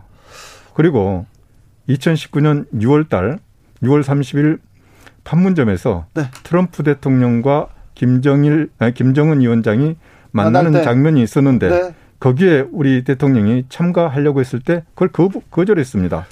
이렇게 그 어, 한미 관계가 그렇고요. 자, 마지막으로 아니, 다음에 시간이 됐습니다. 음. 자, 자, 마지막으로 윤석열 후보가 대통령이 된다면 한국의 외교 안보, 평화도 평화 정책 어떻게 달라지는지 짧게 마지막으로 부탁드리겠습니다. 어쨌든 아까도 말씀드렸다시피 그냥 말이 아닌 실천으로서 힘으로써 한반도 어, 평화를 확보하고 또 어, 한반도 어, 안보 평화와 네. 어, 관계 개선에 있어서 남북 관계 개선에 있어서 가장 장애 요소가 되고 있는 북한의 핵 문제에 대해서 이걸 반드시 해결해야 되겠다. 그리고 또 한 가지 중요한 것은 지금 그 아까 주진우 기자께서도 음 지적을 하셨다시피 한미 동맹 관계가 흔들린다 이렇게 말씀을 하셨는데 아니, 흔들리냐고 물어봤죠. 네, 흔, 아니, 사실 흔들립니다. 그래서 한미 동맹 관계를 확고하게 해 나가야 되겠다. 그래서 한국 외교 안보의 가장 중요한 전략이 한미 동맹 관계입니다. 네. 한미 동맹 관계를 어, 확고하게 해야 우리나라의 방향이 서는 것이고 네. 그리고 우리나라의 외교가 서는 것이고 네. 우리 경제가 서는 것입니다. 알겠습니다. 그래서 이 점을 좀 분명하게 해 나가야 되겠다. 자, 비핵화 해결하겠다. 한미 동맹 강화하겠다. 이렇게 들으면 되겠습니까? 아니 거기다가 이제 네. 남북 관계도 개선해 나가기 위해서 여러 가지 노력을 할 거다. 네, 통일을 위한 노력을 할 것이다. 예. 네. 윤석열 후보가 외교안보 공부하는 거 좀 좋아합니까? 원래 뭐 공부를 잘하는 분 아닙니까? 잘하는 네. 분은 아니었어요. 아, 공부를 잘하니까 그래도 뭐 네. 어, 그렇죠. 예. 알겠습니다. 얘기 마무리하겠습니다. 비핵화 해결하겠다. 한미동맹 강화하겠다. 통일을 위해서 가겠다. 힘을 바탕으로. 여기까지 들으면 되겠습니까? 뭐 할 얘기는 많은데 네. 어, 그 시간을 안 주시니까 이 정도 네. 끝내겠습니다. 어, 시간 많이 드린 겁니다. 예, 지금. 예. 김천식 국민의힘 선대위 외교안보 대북 정책위원장이었습니다. 감사합니다. 네, 감사합니다. 대선을 향해 외쳐라. 하루 한 소원. 주진우 라이브 청취자들이 보내주신 정치권에 바라는 소원. 하루에 하나씩 정치권을 향해 날려드립니다. 오늘의 소원은 3262님. 변호사 잘 써서 무죄. 이런 의구심이 없는 법 앞에 모든 국민이 평등한 대한민국을 소원해 봅니다. 대선까지 D-43일 하루 한 소원 내일도 기대해 주세요.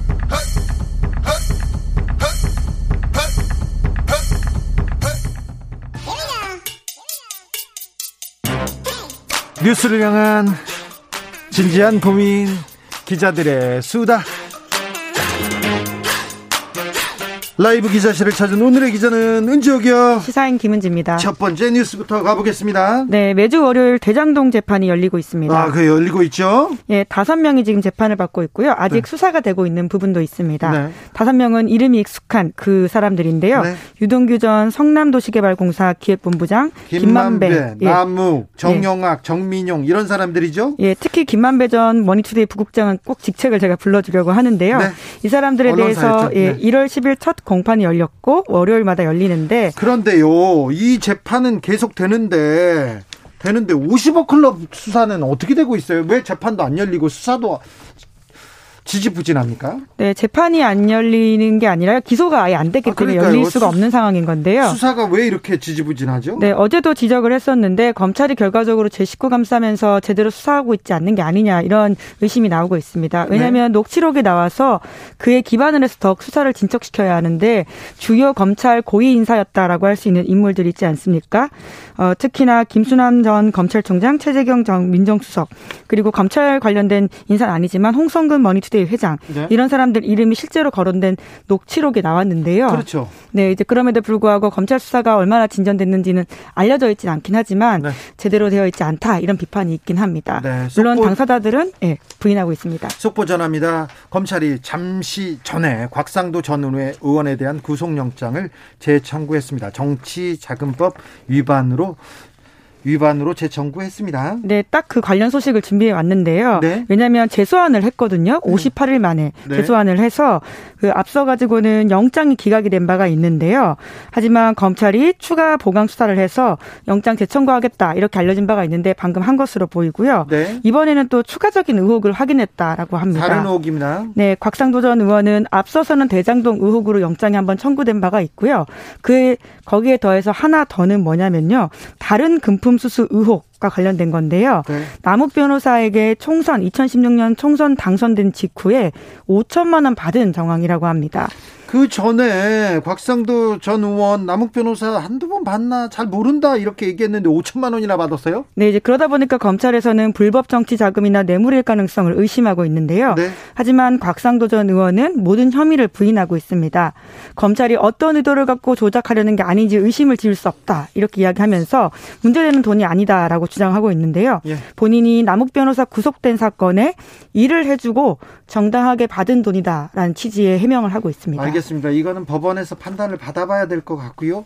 50억 클럽에 대해서는 녹취에서 나오고 정황도 나오고요. 그리고 돈을 달라는 막 어?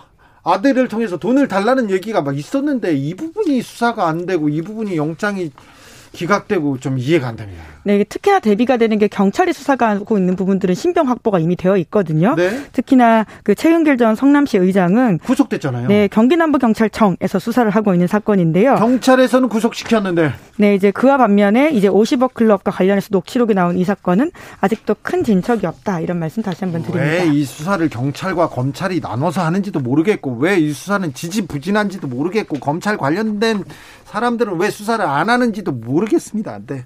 좀 지켜보겠습니다. 김은지 기자가 또 자세히 전해 주십시오. 네. 자, 다음 뉴스로 가보겠습니다. 네. 후배 검사 등에게 폭언을 한 현직 검사가 정직 3개월 처분을 받았습니다. 어떤 내용입니까? 수도권 검찰청에 근무하는 A 검사 이야기인데 네. 2018년부터 2년 동안 후배 검사, 수사관, 사법 경찰관 이런 사람들에게 무시나 모욕 주는 말을 했다라고 합니다. 네. SBS에 따르면 이런 식의 이야기를 했다는데 수사관에게 기소와 불기소가 뭔지 아느냐 이런 면박을 줬다고 하고요. 네. 그리고 변호사나 경찰이 면담했다라고 하면 내가 접대라도 하라는 말이냐 이렇게 이야기하면서 방문자들을 30분 넘게 기다리게 했다고 합니다. 네. 그리고는 수사 지휘를 받으러 온 경찰관에게 보이스피싱 수사는 자기가 더 많이 해봤다면서 해당 경찰이 해봤으면 얼마나 했냐 이런 식의 면박을 또 줬다라고 하는데요. 네. 이런 것들이 문제가 돼서 정직 3개월을 받았는데 네. 문제는 뭐냐면 지금도 징계를 받고 있는 중인데도 이 또 다른 감찰을 받고 있다라고 하는데 네. 현재 근무하는 검찰청에서도 수습 검사에게 사건을 검토하라고 시켜놓고 질문 자체 못하게 하는 등 부당한 대우했다 이런 의혹이 있다고 합니다. 제가 아는 검사가 비슷한 내용으로 비슷한 내용에서 내용으로 검찰에서 검찰에서 좀 구설에 오른 사람이 있었는데 그 사람 친구를 만났어요 우연한 기회에. 근데 어 저 친구가 학창 시절 때 돋보기 안경처럼 아주 두꺼운 안경을 쓰고 책을 이렇게 10cm 앞에다 두고 이렇게 책만 보던 친구였고 아주 순했는데 어떻게 검사가 되더니 다른 사람이 됐더라 이런 얘기를 들은 적이 있었는데 이 검사가 비슷하게 좀 전행을 저질렀네요. 네. 다른 징계 받은 사람도 있어요? 네, 술에 취해 택시 기사와 실랑이를 벌이다가 폭행한 비 검사도 있다라고 하는데요. 네. 징계 의결이 됐다고는 하는데 자세한 내용은 아직까지 공개되고 있지는 않고요. 조만간 관보를 통해서 나오지 않을까 싶은데요. 그 행위 내용들을 보면 사실 징계가 아니라 기소해야 되는 게 아니냐라는 생각이 드는데 어떤 혐의입니까? 지난해 술에 취해서 택시를 탄 뒤 주행 중인 차문을 열려고 했고 이를 말리려고 했던 기사의 머리를 때리는 등 폭행을 했다라고 합니다. 아이고 안 되죠. 기사님의 머리를 때리다니요. 이건 폭행죄 맞습니다. 네, 그래서 경찰에서는 상해죄를 적용해서 해당 검 검사에게 기소 의견으로 검찰에 넘겼다라고 하거든요. 그런데 검찰에서 어떻게 했습니까? 기소유예했다라고 합니다. 아, 또 봐주기네. 네. 제 식구 감사기네. 그렇죠. 피해자와 합의했다 이런 이야기를 하고 있긴 하지만요. 네. 기소유예는 말 그대로 검사가 판단하기에 범죄가 있긴 하지만 본인 재량껏 봐준다 이런 의미를 담고 있거든요. 자, 이 사람 징계되는지 이 검사 징계하는지 지켜보겠습니다. 그런데 궁금한 게 있습니다. 김현지 기자님. 라임 술접대 검사들 있지 않습니까? 술접대 받은 검사들 그 사람들 징계 받았나요? 네, 우리가 이렇게 이야기하면 항상 그게 궁금하잖아요. 네. 아직도 안 됐습니다. 아직도요? 그게 언제적 일인데요? 그러니까요. 이게 재판이 진행 중이다라는 이유를 들어서 아직까지 징계위원회에서 징계를 하지 않고 있다라고 하는데요. 하지만 현직 검사 3명 중 2명은 불기소가 된 바가 있거든요. 99만 원 나노 불기소. 네, 그러니까 뭐 이미 재판을 붙이지도 않는 사람이 2명이 있습니다. 네. 그럼에도 불구하고 3명에 대한 징계 의뢰 심의에 대해서 형사사건 1심 재판 결과 나올 때까지 기다리겠다라고 하는 것이 현재 징계위원회 입장이라고 하는데요. 혐의자한테 룸사롱 접대를 받은 사람인데 혐의 사실을 가지고 접대를 받았다고 의심을 받는 사람들인데 검사들이 수사도 안 하고 재판에 기소도 안 붙이고 그 다음에는 징계도 안 한다고요? 네, 뭐 기억도 안 난다. 실제로 그런 일이 있었는지도 모르겠다. 이런 핑계를 대고 있는데 네. 현재 그 재판 제가 다시 한번 그래서 점검을 해봤거든요. 네. 그런데 재판이 아직 지지부진한 상태이고요. 심지어 해당 검사는 술자리 참석은 인정하지만 100만 원 본인도 안 넣는다라고 하면서 무죄 주장하고 있다고 합니다. 처음에 이 검사들이 자기네들 그 술집 갔 안 갔다고 하고 휴대전화 막 다 버렸지 않습니까? 네. 하지만 그 다른 카드 기록에서 네. 해당 그 술집에서 집까지 이동한 관사까지 이동한 이런 것들이 나오면서 부인하기 어려운 지점들이 있었습니다. 그렇습니다. 검사가 야당 의원에게 고발장을 써가지고 전달하고 그런 사건이 있었는데 이 부분에 대해서도 징계 얘기 없죠? 네, 그 부분도 아직까지는 진척이 되고 있지 않습니다. 검사가 정치판에 팡 뛰어들었는데 그걸 가지고 징계 안 하는데 이런 검찰을 우리가 믿어야 됩니까? 믿어줘야 됩니까? 뭐 하고 계시는지 김호수 검찰총장님 좀 분발해 주십시오. 국민의 눈높이가 눈높이에 검찰의 검찰의 도덕적 윤리적 기준이 한참 못 미칩니다.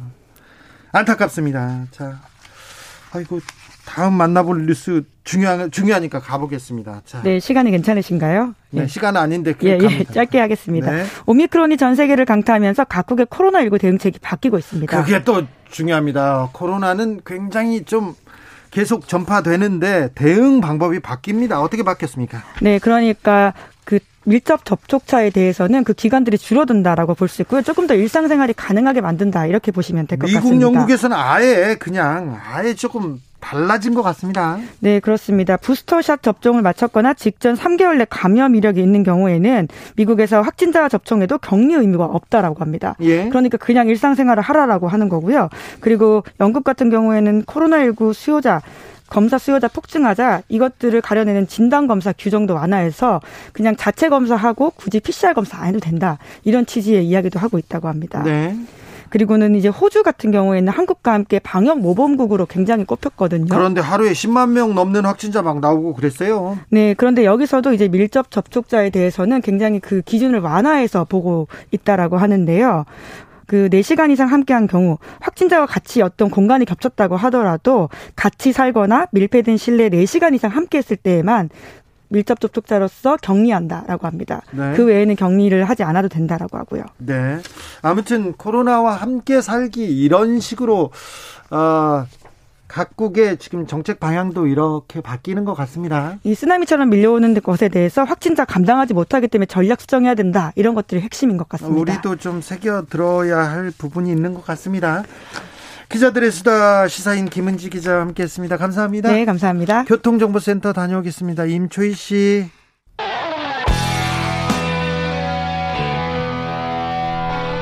스치기만 해도 똑똑해진다. 드라이브 스루 시사 주진우 라이브.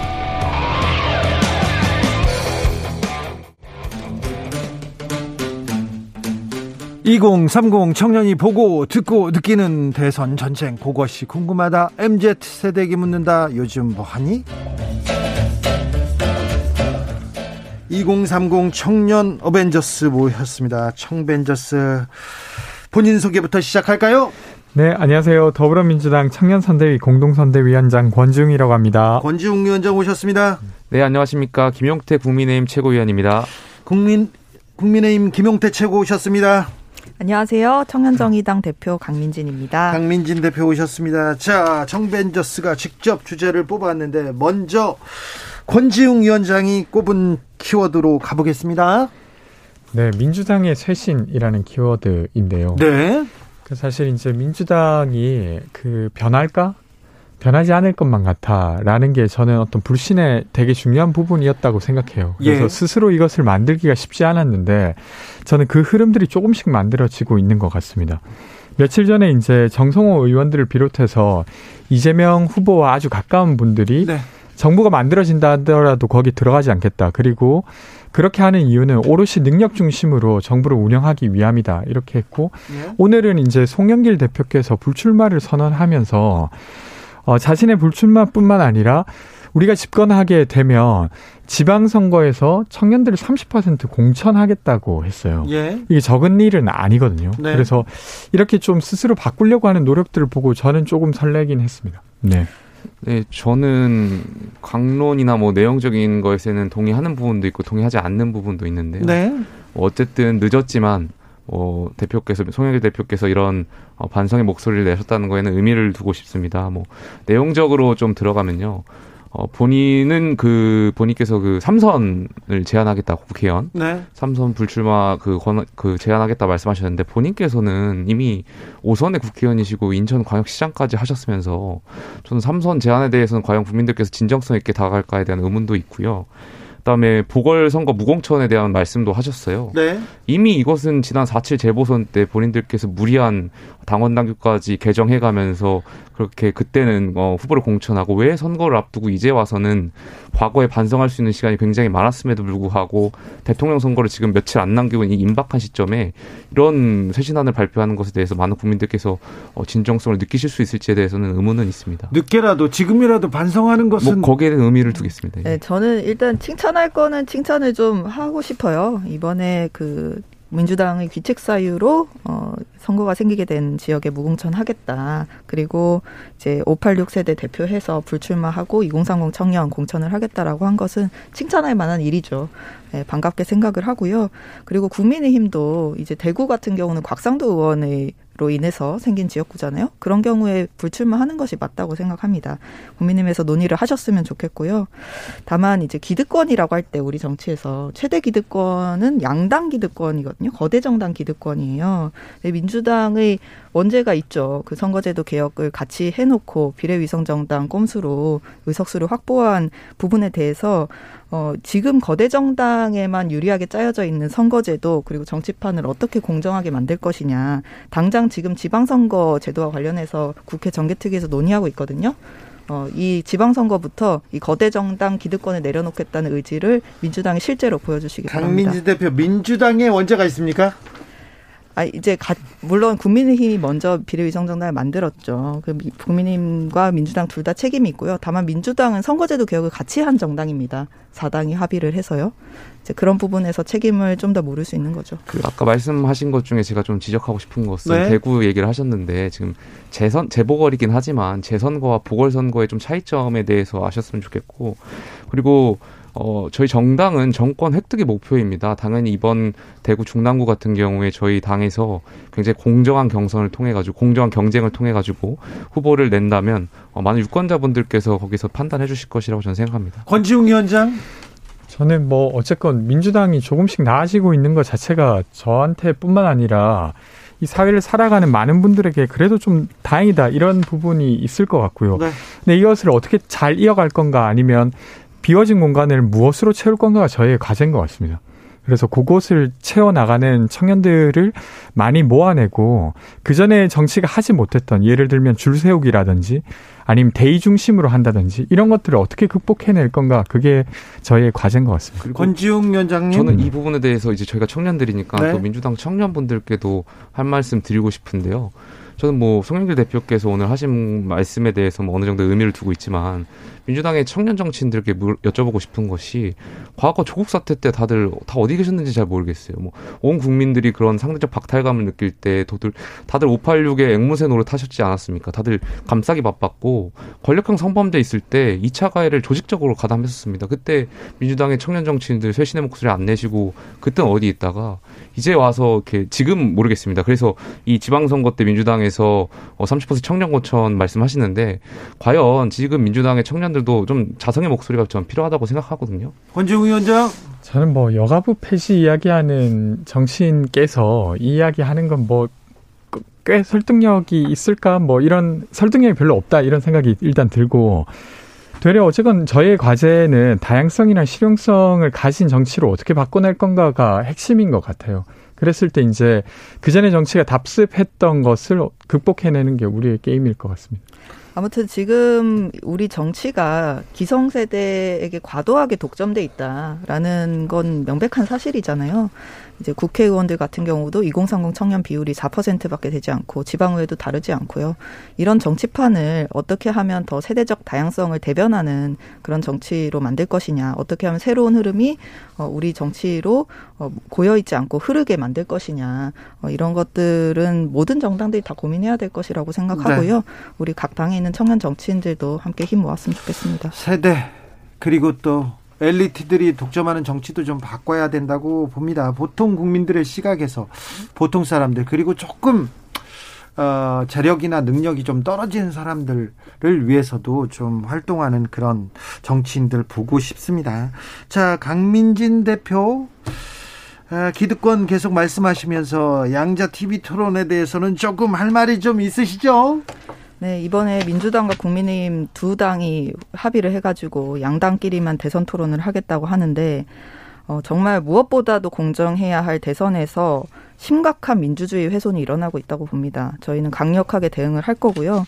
지금 정의당이랑 국민의당 모두 방송금지 가처분 신청을 했는데 오늘 심상정 후보가 직접 가서 변론을 하셨고요. 일반적인 가처분 신청과 다르게 70분이나 심리가 이어졌다고 합니다. 그래서 좀 긍정적인 결과가 나올 수 있지 않을까 기대를 하고 있는데요. 어, 월드컵 비유를 좀 들어보겠습니다. 네. 어, 월드컵에서 어차피 우승은 독일이나 브라질이 할 거니까 그 둘만 경기 한 번만 하고 우승컵 주자 이렇게 이야기할 수 없는 거잖아요. 예선부터 정정당당하게 경기를 해, 하다 보면은 의외의 강팀이 나오게 되는 거고 우리나라도 이제 월드컵에서 막상 겨뤄보니까 독일전에서도 이기고 이런 일들이 일어나지 않습니까? 자 월드컵 비유 오 이거 좀 설득력 있는데요. 그러면 조원진 후보, 허경영 후보 이런 분은 어떻게 됩니까? 물론 이제 모든 후보들을 다 초청할 수는 없겠죠. 근데 지금 법정 그 대선 토론을 기준으로 두고 있는 것이 그 소수 정당도 5% 이상 지지를 받거나 그리고 의석수가 다섯 석 이상 있으면 TV 토론에 함께 해야 된다라고 규정한 것은 거대 정당끼리만 토론하는 것이 아니라 일정 정도의 기준을 갖춘 소수 정당도 함께 토론을 해야 그것이 대, 대선의 공정성 그리고 민주주의에 부합한다는 거거든요.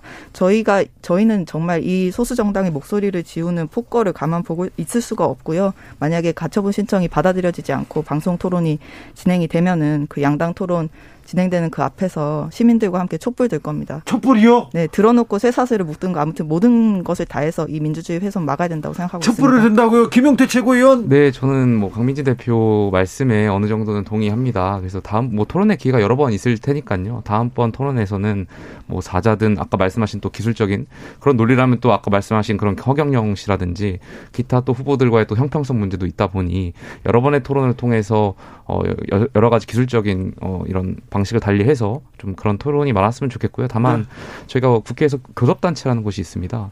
아, 교섭단체라고 하면 좀더 효율적이고 국회 운영에 있어서 좀 어떻게 어 그 국민의 어, 많은 동의를 받은 정당의 배출을 통해서 그분들이 어떤 의사결정 구조에 참여하는 구조지 않습니까? 그렇다 보니까 이번 토론은 양당이 좀 더 국민의 관심사와 이런 것이 있어서 그렇게 결정된 것으로 알고 있습니다. 지금 안철수 후보와 심상정 후보를 지지하시는 국민들을 합치면 이게 결코 적은 수가 아닙니다. 그리고 국민들 70%는 지금 여론조사상 다자 토론을 더 선호한다 이렇게 나오고 있고요. 저는 그 큰 정당에 있는 청년 정치인들께서 이런 부분에 대해서는 좀 목소리를 내주셨으면 좋겠습니다. 양당 토론 진행한다고 해서 뭐 그게 어떤 대단한 지지율 수호 일도 아닐 뿐더러 함께 좀 다양한 목소리를 두고 토론을 하자 이런 말씀 좀 해주셨으면 좋겠습니다. 저는 기본 적으로는 강민진 대표님 말씀하신 대로 정치 주체가 마이크를 좀 나눠 가질 수 있게 하는 것에 동의하고요. 그래서 이제 선관위 토론이나 이런 것들은 기본적으로 보장돼 있지 않습니까? 근데 저는 이 그 정의당이 양자 토론이 아니라 정의당이 들어와야 된다라고 주장하는 것이 사실은 정의당의 요구가 아니라 시민들의 요구여야 된다고 생각해요. 근데 이건 지금 정의당이 되게 정의당만 당, 되게 강하게 주장하는 듯한 이런 분위기 를 어떻게 극복해낼 것인가가 사실은 과제지 않을까 이런 생각이 듭니다. 그리고 지금 국민들 70%가 다자 네. 토론하자고 하고 있는데 그걸 어떻게? 아 그러니까 예를 들면 그런 어떤 이번만 토론을 하는 게 아니라 앞으로도 계속 토론이 열릴 거고 첫 번째 열리는 토론에 있어서 국민들이 그렇게 요구할 수 있다고 생각합니다. 네. 근데 정의당을 꼭 포함해서 해야 된다고 많은 사람들이 말하고 있는 것 같지는 않아요. 네. 알겠습니다. 이 가처분은 내일쯤 결론이 날 것 같은데요. TV 토론에 대해서는 절대 못 물러난다. 정의당 강민진 대표 계속 얘기하고 있습니다. 청년 정의당 대표님께서. 자, 김용태 최고위원, 네, 아, 키워드로 가보겠습니다. 네, 저는 그 집권 여당의 국가 안보 의식 수준에 대해서 좀 할 말씀 드리겠습니다. 며칠 전에 그 송영길 대표께서 어, 멸공을 외치다가 6.25 전쟁에 빌미를 줬다라는 식의 발언을 하셨고요. 저는 굉장히 나만이 6.25 전쟁에 어떤 빌미를 줬다는 식의 발언은 굉장히 부적절했다 생각되고요. 그다음에 이재명 후보께서 계속해서 선제 타격과 선제 공격을 오용해서 굉장히 뭐 전쟁 광인 이런 표현을 하시는데요. 저희 후보께서 윤석열 후보께서 말씀하신 것은 북한이 핵 미사일 공격이라든지 서울에 대한 공격, 공격 징후가 포착됐을 시에 선제 타격을 말씀했던 것이지 저희가 언제 선제 공격을 하겠다고 했습니까? 근데 민주당에서는 계속 이것을 선제 타격과 선제 공격을 오용해서 뭐 전쟁 광인이 이렇게 호용하 저 오도 왜곡하고 계신데요. 저는 이것이야말로 이재명 후보가 안보 포퓰리즘을 장사하는 거다라고 생각하고 있고요. 과거 저는 뭐 문재인 정권의 한민족이라든지요. 뭐 종전 선언이라든지 이런 거 다 언젠가 필요하다고 생각합니다. 다만 지금 문재인 정권 4년간 어, 그렇게 외쳐왔던 가짜 평화쇼의 결말은 어떻습니까? 북한 오늘 또 순항미사일 두 발쏜 어, 걸로 알고 있는데요. 결과적으로 이 모든 것이 지금 실패했다는 것을 자인하고 있는 것이거든요. 저는 북한이 비핵화라든지 어, 과거에 돌아갈 수 없는 행위를 전제하고 나야 저희가 어떤 어, 어, 북한과의 대화도 하고 할 수 있다고 생각하거든요. 여기에 대해서도 뭐 권지훈 위원장 생각도 궁금하고요. 네, 저는 뭐 기본적으로는 지금 북한과 한국의 관계가 어렵는가라는 질문에 저는 그렇게 보이진 않고 북한과 미국의 관계가 지금 얼어 있죠. 그리고 거기에 대한 어떤 어, 항의 표시를 계속 하고 있는 건데 이것을 남한에 대한 위협이라고 계속 어, 되려 좁혀서 단정 짓는 것 같다는 생각이 들고 저는 뭐 이렇게 보는데 이게 어쨌건 평화와 대화를 강조하는 이유는 다른 게 아니라 이 외교적 관계라고 하는 게 상대의 국이 있는 것이고 그리고 기본적으로는 평화를 구축해야 될 책임이 있습니다. 그러니까 국민들 중에 어떤 상, 상황이 되거나 아니면 어떤 국민들이 정말로 저, 저 곳을 부수고 싶다 이렇게 요구할 수 있고 어떤 정도에는 반응도 할 수도 있다고 생각해요. 근데 국가의 운영자로서의 책임은 평화를 어떻게든 구축해내는 것입니다. 근데 그런 측면에서 저는 지금 문재인 정부가 해왔다고 생각하고 그런 면에서는 꽤 성과가 있었다고 평화를 봅니다. 어떻게 구축했냐고 말씀하시는데 과거에 저희 우리 공무원 북한에 피격당하고 피살됐는데 아무 말도 못 하시지 않았습니까? 예를 들면은 우리 돈 혈세 270억 들여가지고 남북 공동 연락소 지원했는데 북한이 임의로 폭격하고 어, 파괴하는 거에 대해서 우리 정부 아무 말도 못했습니다. 공무원 피격됐을 때는 김정은 위원장이 사과하지 않았습니까? 아니 목사 저희 국민을 죽여놓고 사과한다는 것으로 저는 그리고 문재인 정권에서도 뭐 그거에 대해서 진상 조사 하겠다 말씀하셨는데 며칠 전에 그 유족분들께서 그 사과 편지도 반납했습니다. 저 국가의 목적은 국민의 생명과 안전을 지키는 것이지 여기에 대해서 자꾸 가짜 평화쇼를 말하는 것에 대해서 우려를 표하고 그 짧게만 말씀드리면 그 이제 대북 정책이 대선에서 사실 되게 중요하잖아요. 이제 국가의 미래 그리고 우리 국민들의 안전 어 문제 직결되는 문제인데 저는 구, 그 국민의힘이나 국민의당에서 계속해서 비핵화를 약속받아내고 나서야 뭐 어떤 경제 협력을 하겠다 또는 어떤 뭐 그 교류나 뭐 어떤 무엇이든지 비핵화 약속 후에나 할 수 있다라는 강경한 입장을 취하는 게 어, 저는 책임 있는 태도라고 보이지는 않습니다. 그냥 이제 표를 얻을 수는 있는데, 어, 이제 그런 것들을 우리 국민들 중에 이제 어떤 분들은 그 동의를 하실 테니까요. 근데 상대가 있는 문제에 있어서 북한에 북한이 지금 우리가 아무것도 안 하는데 계속 우리는 강경합니다라고 한다고 해서 비핵화를 갑자기 해주겠습니까?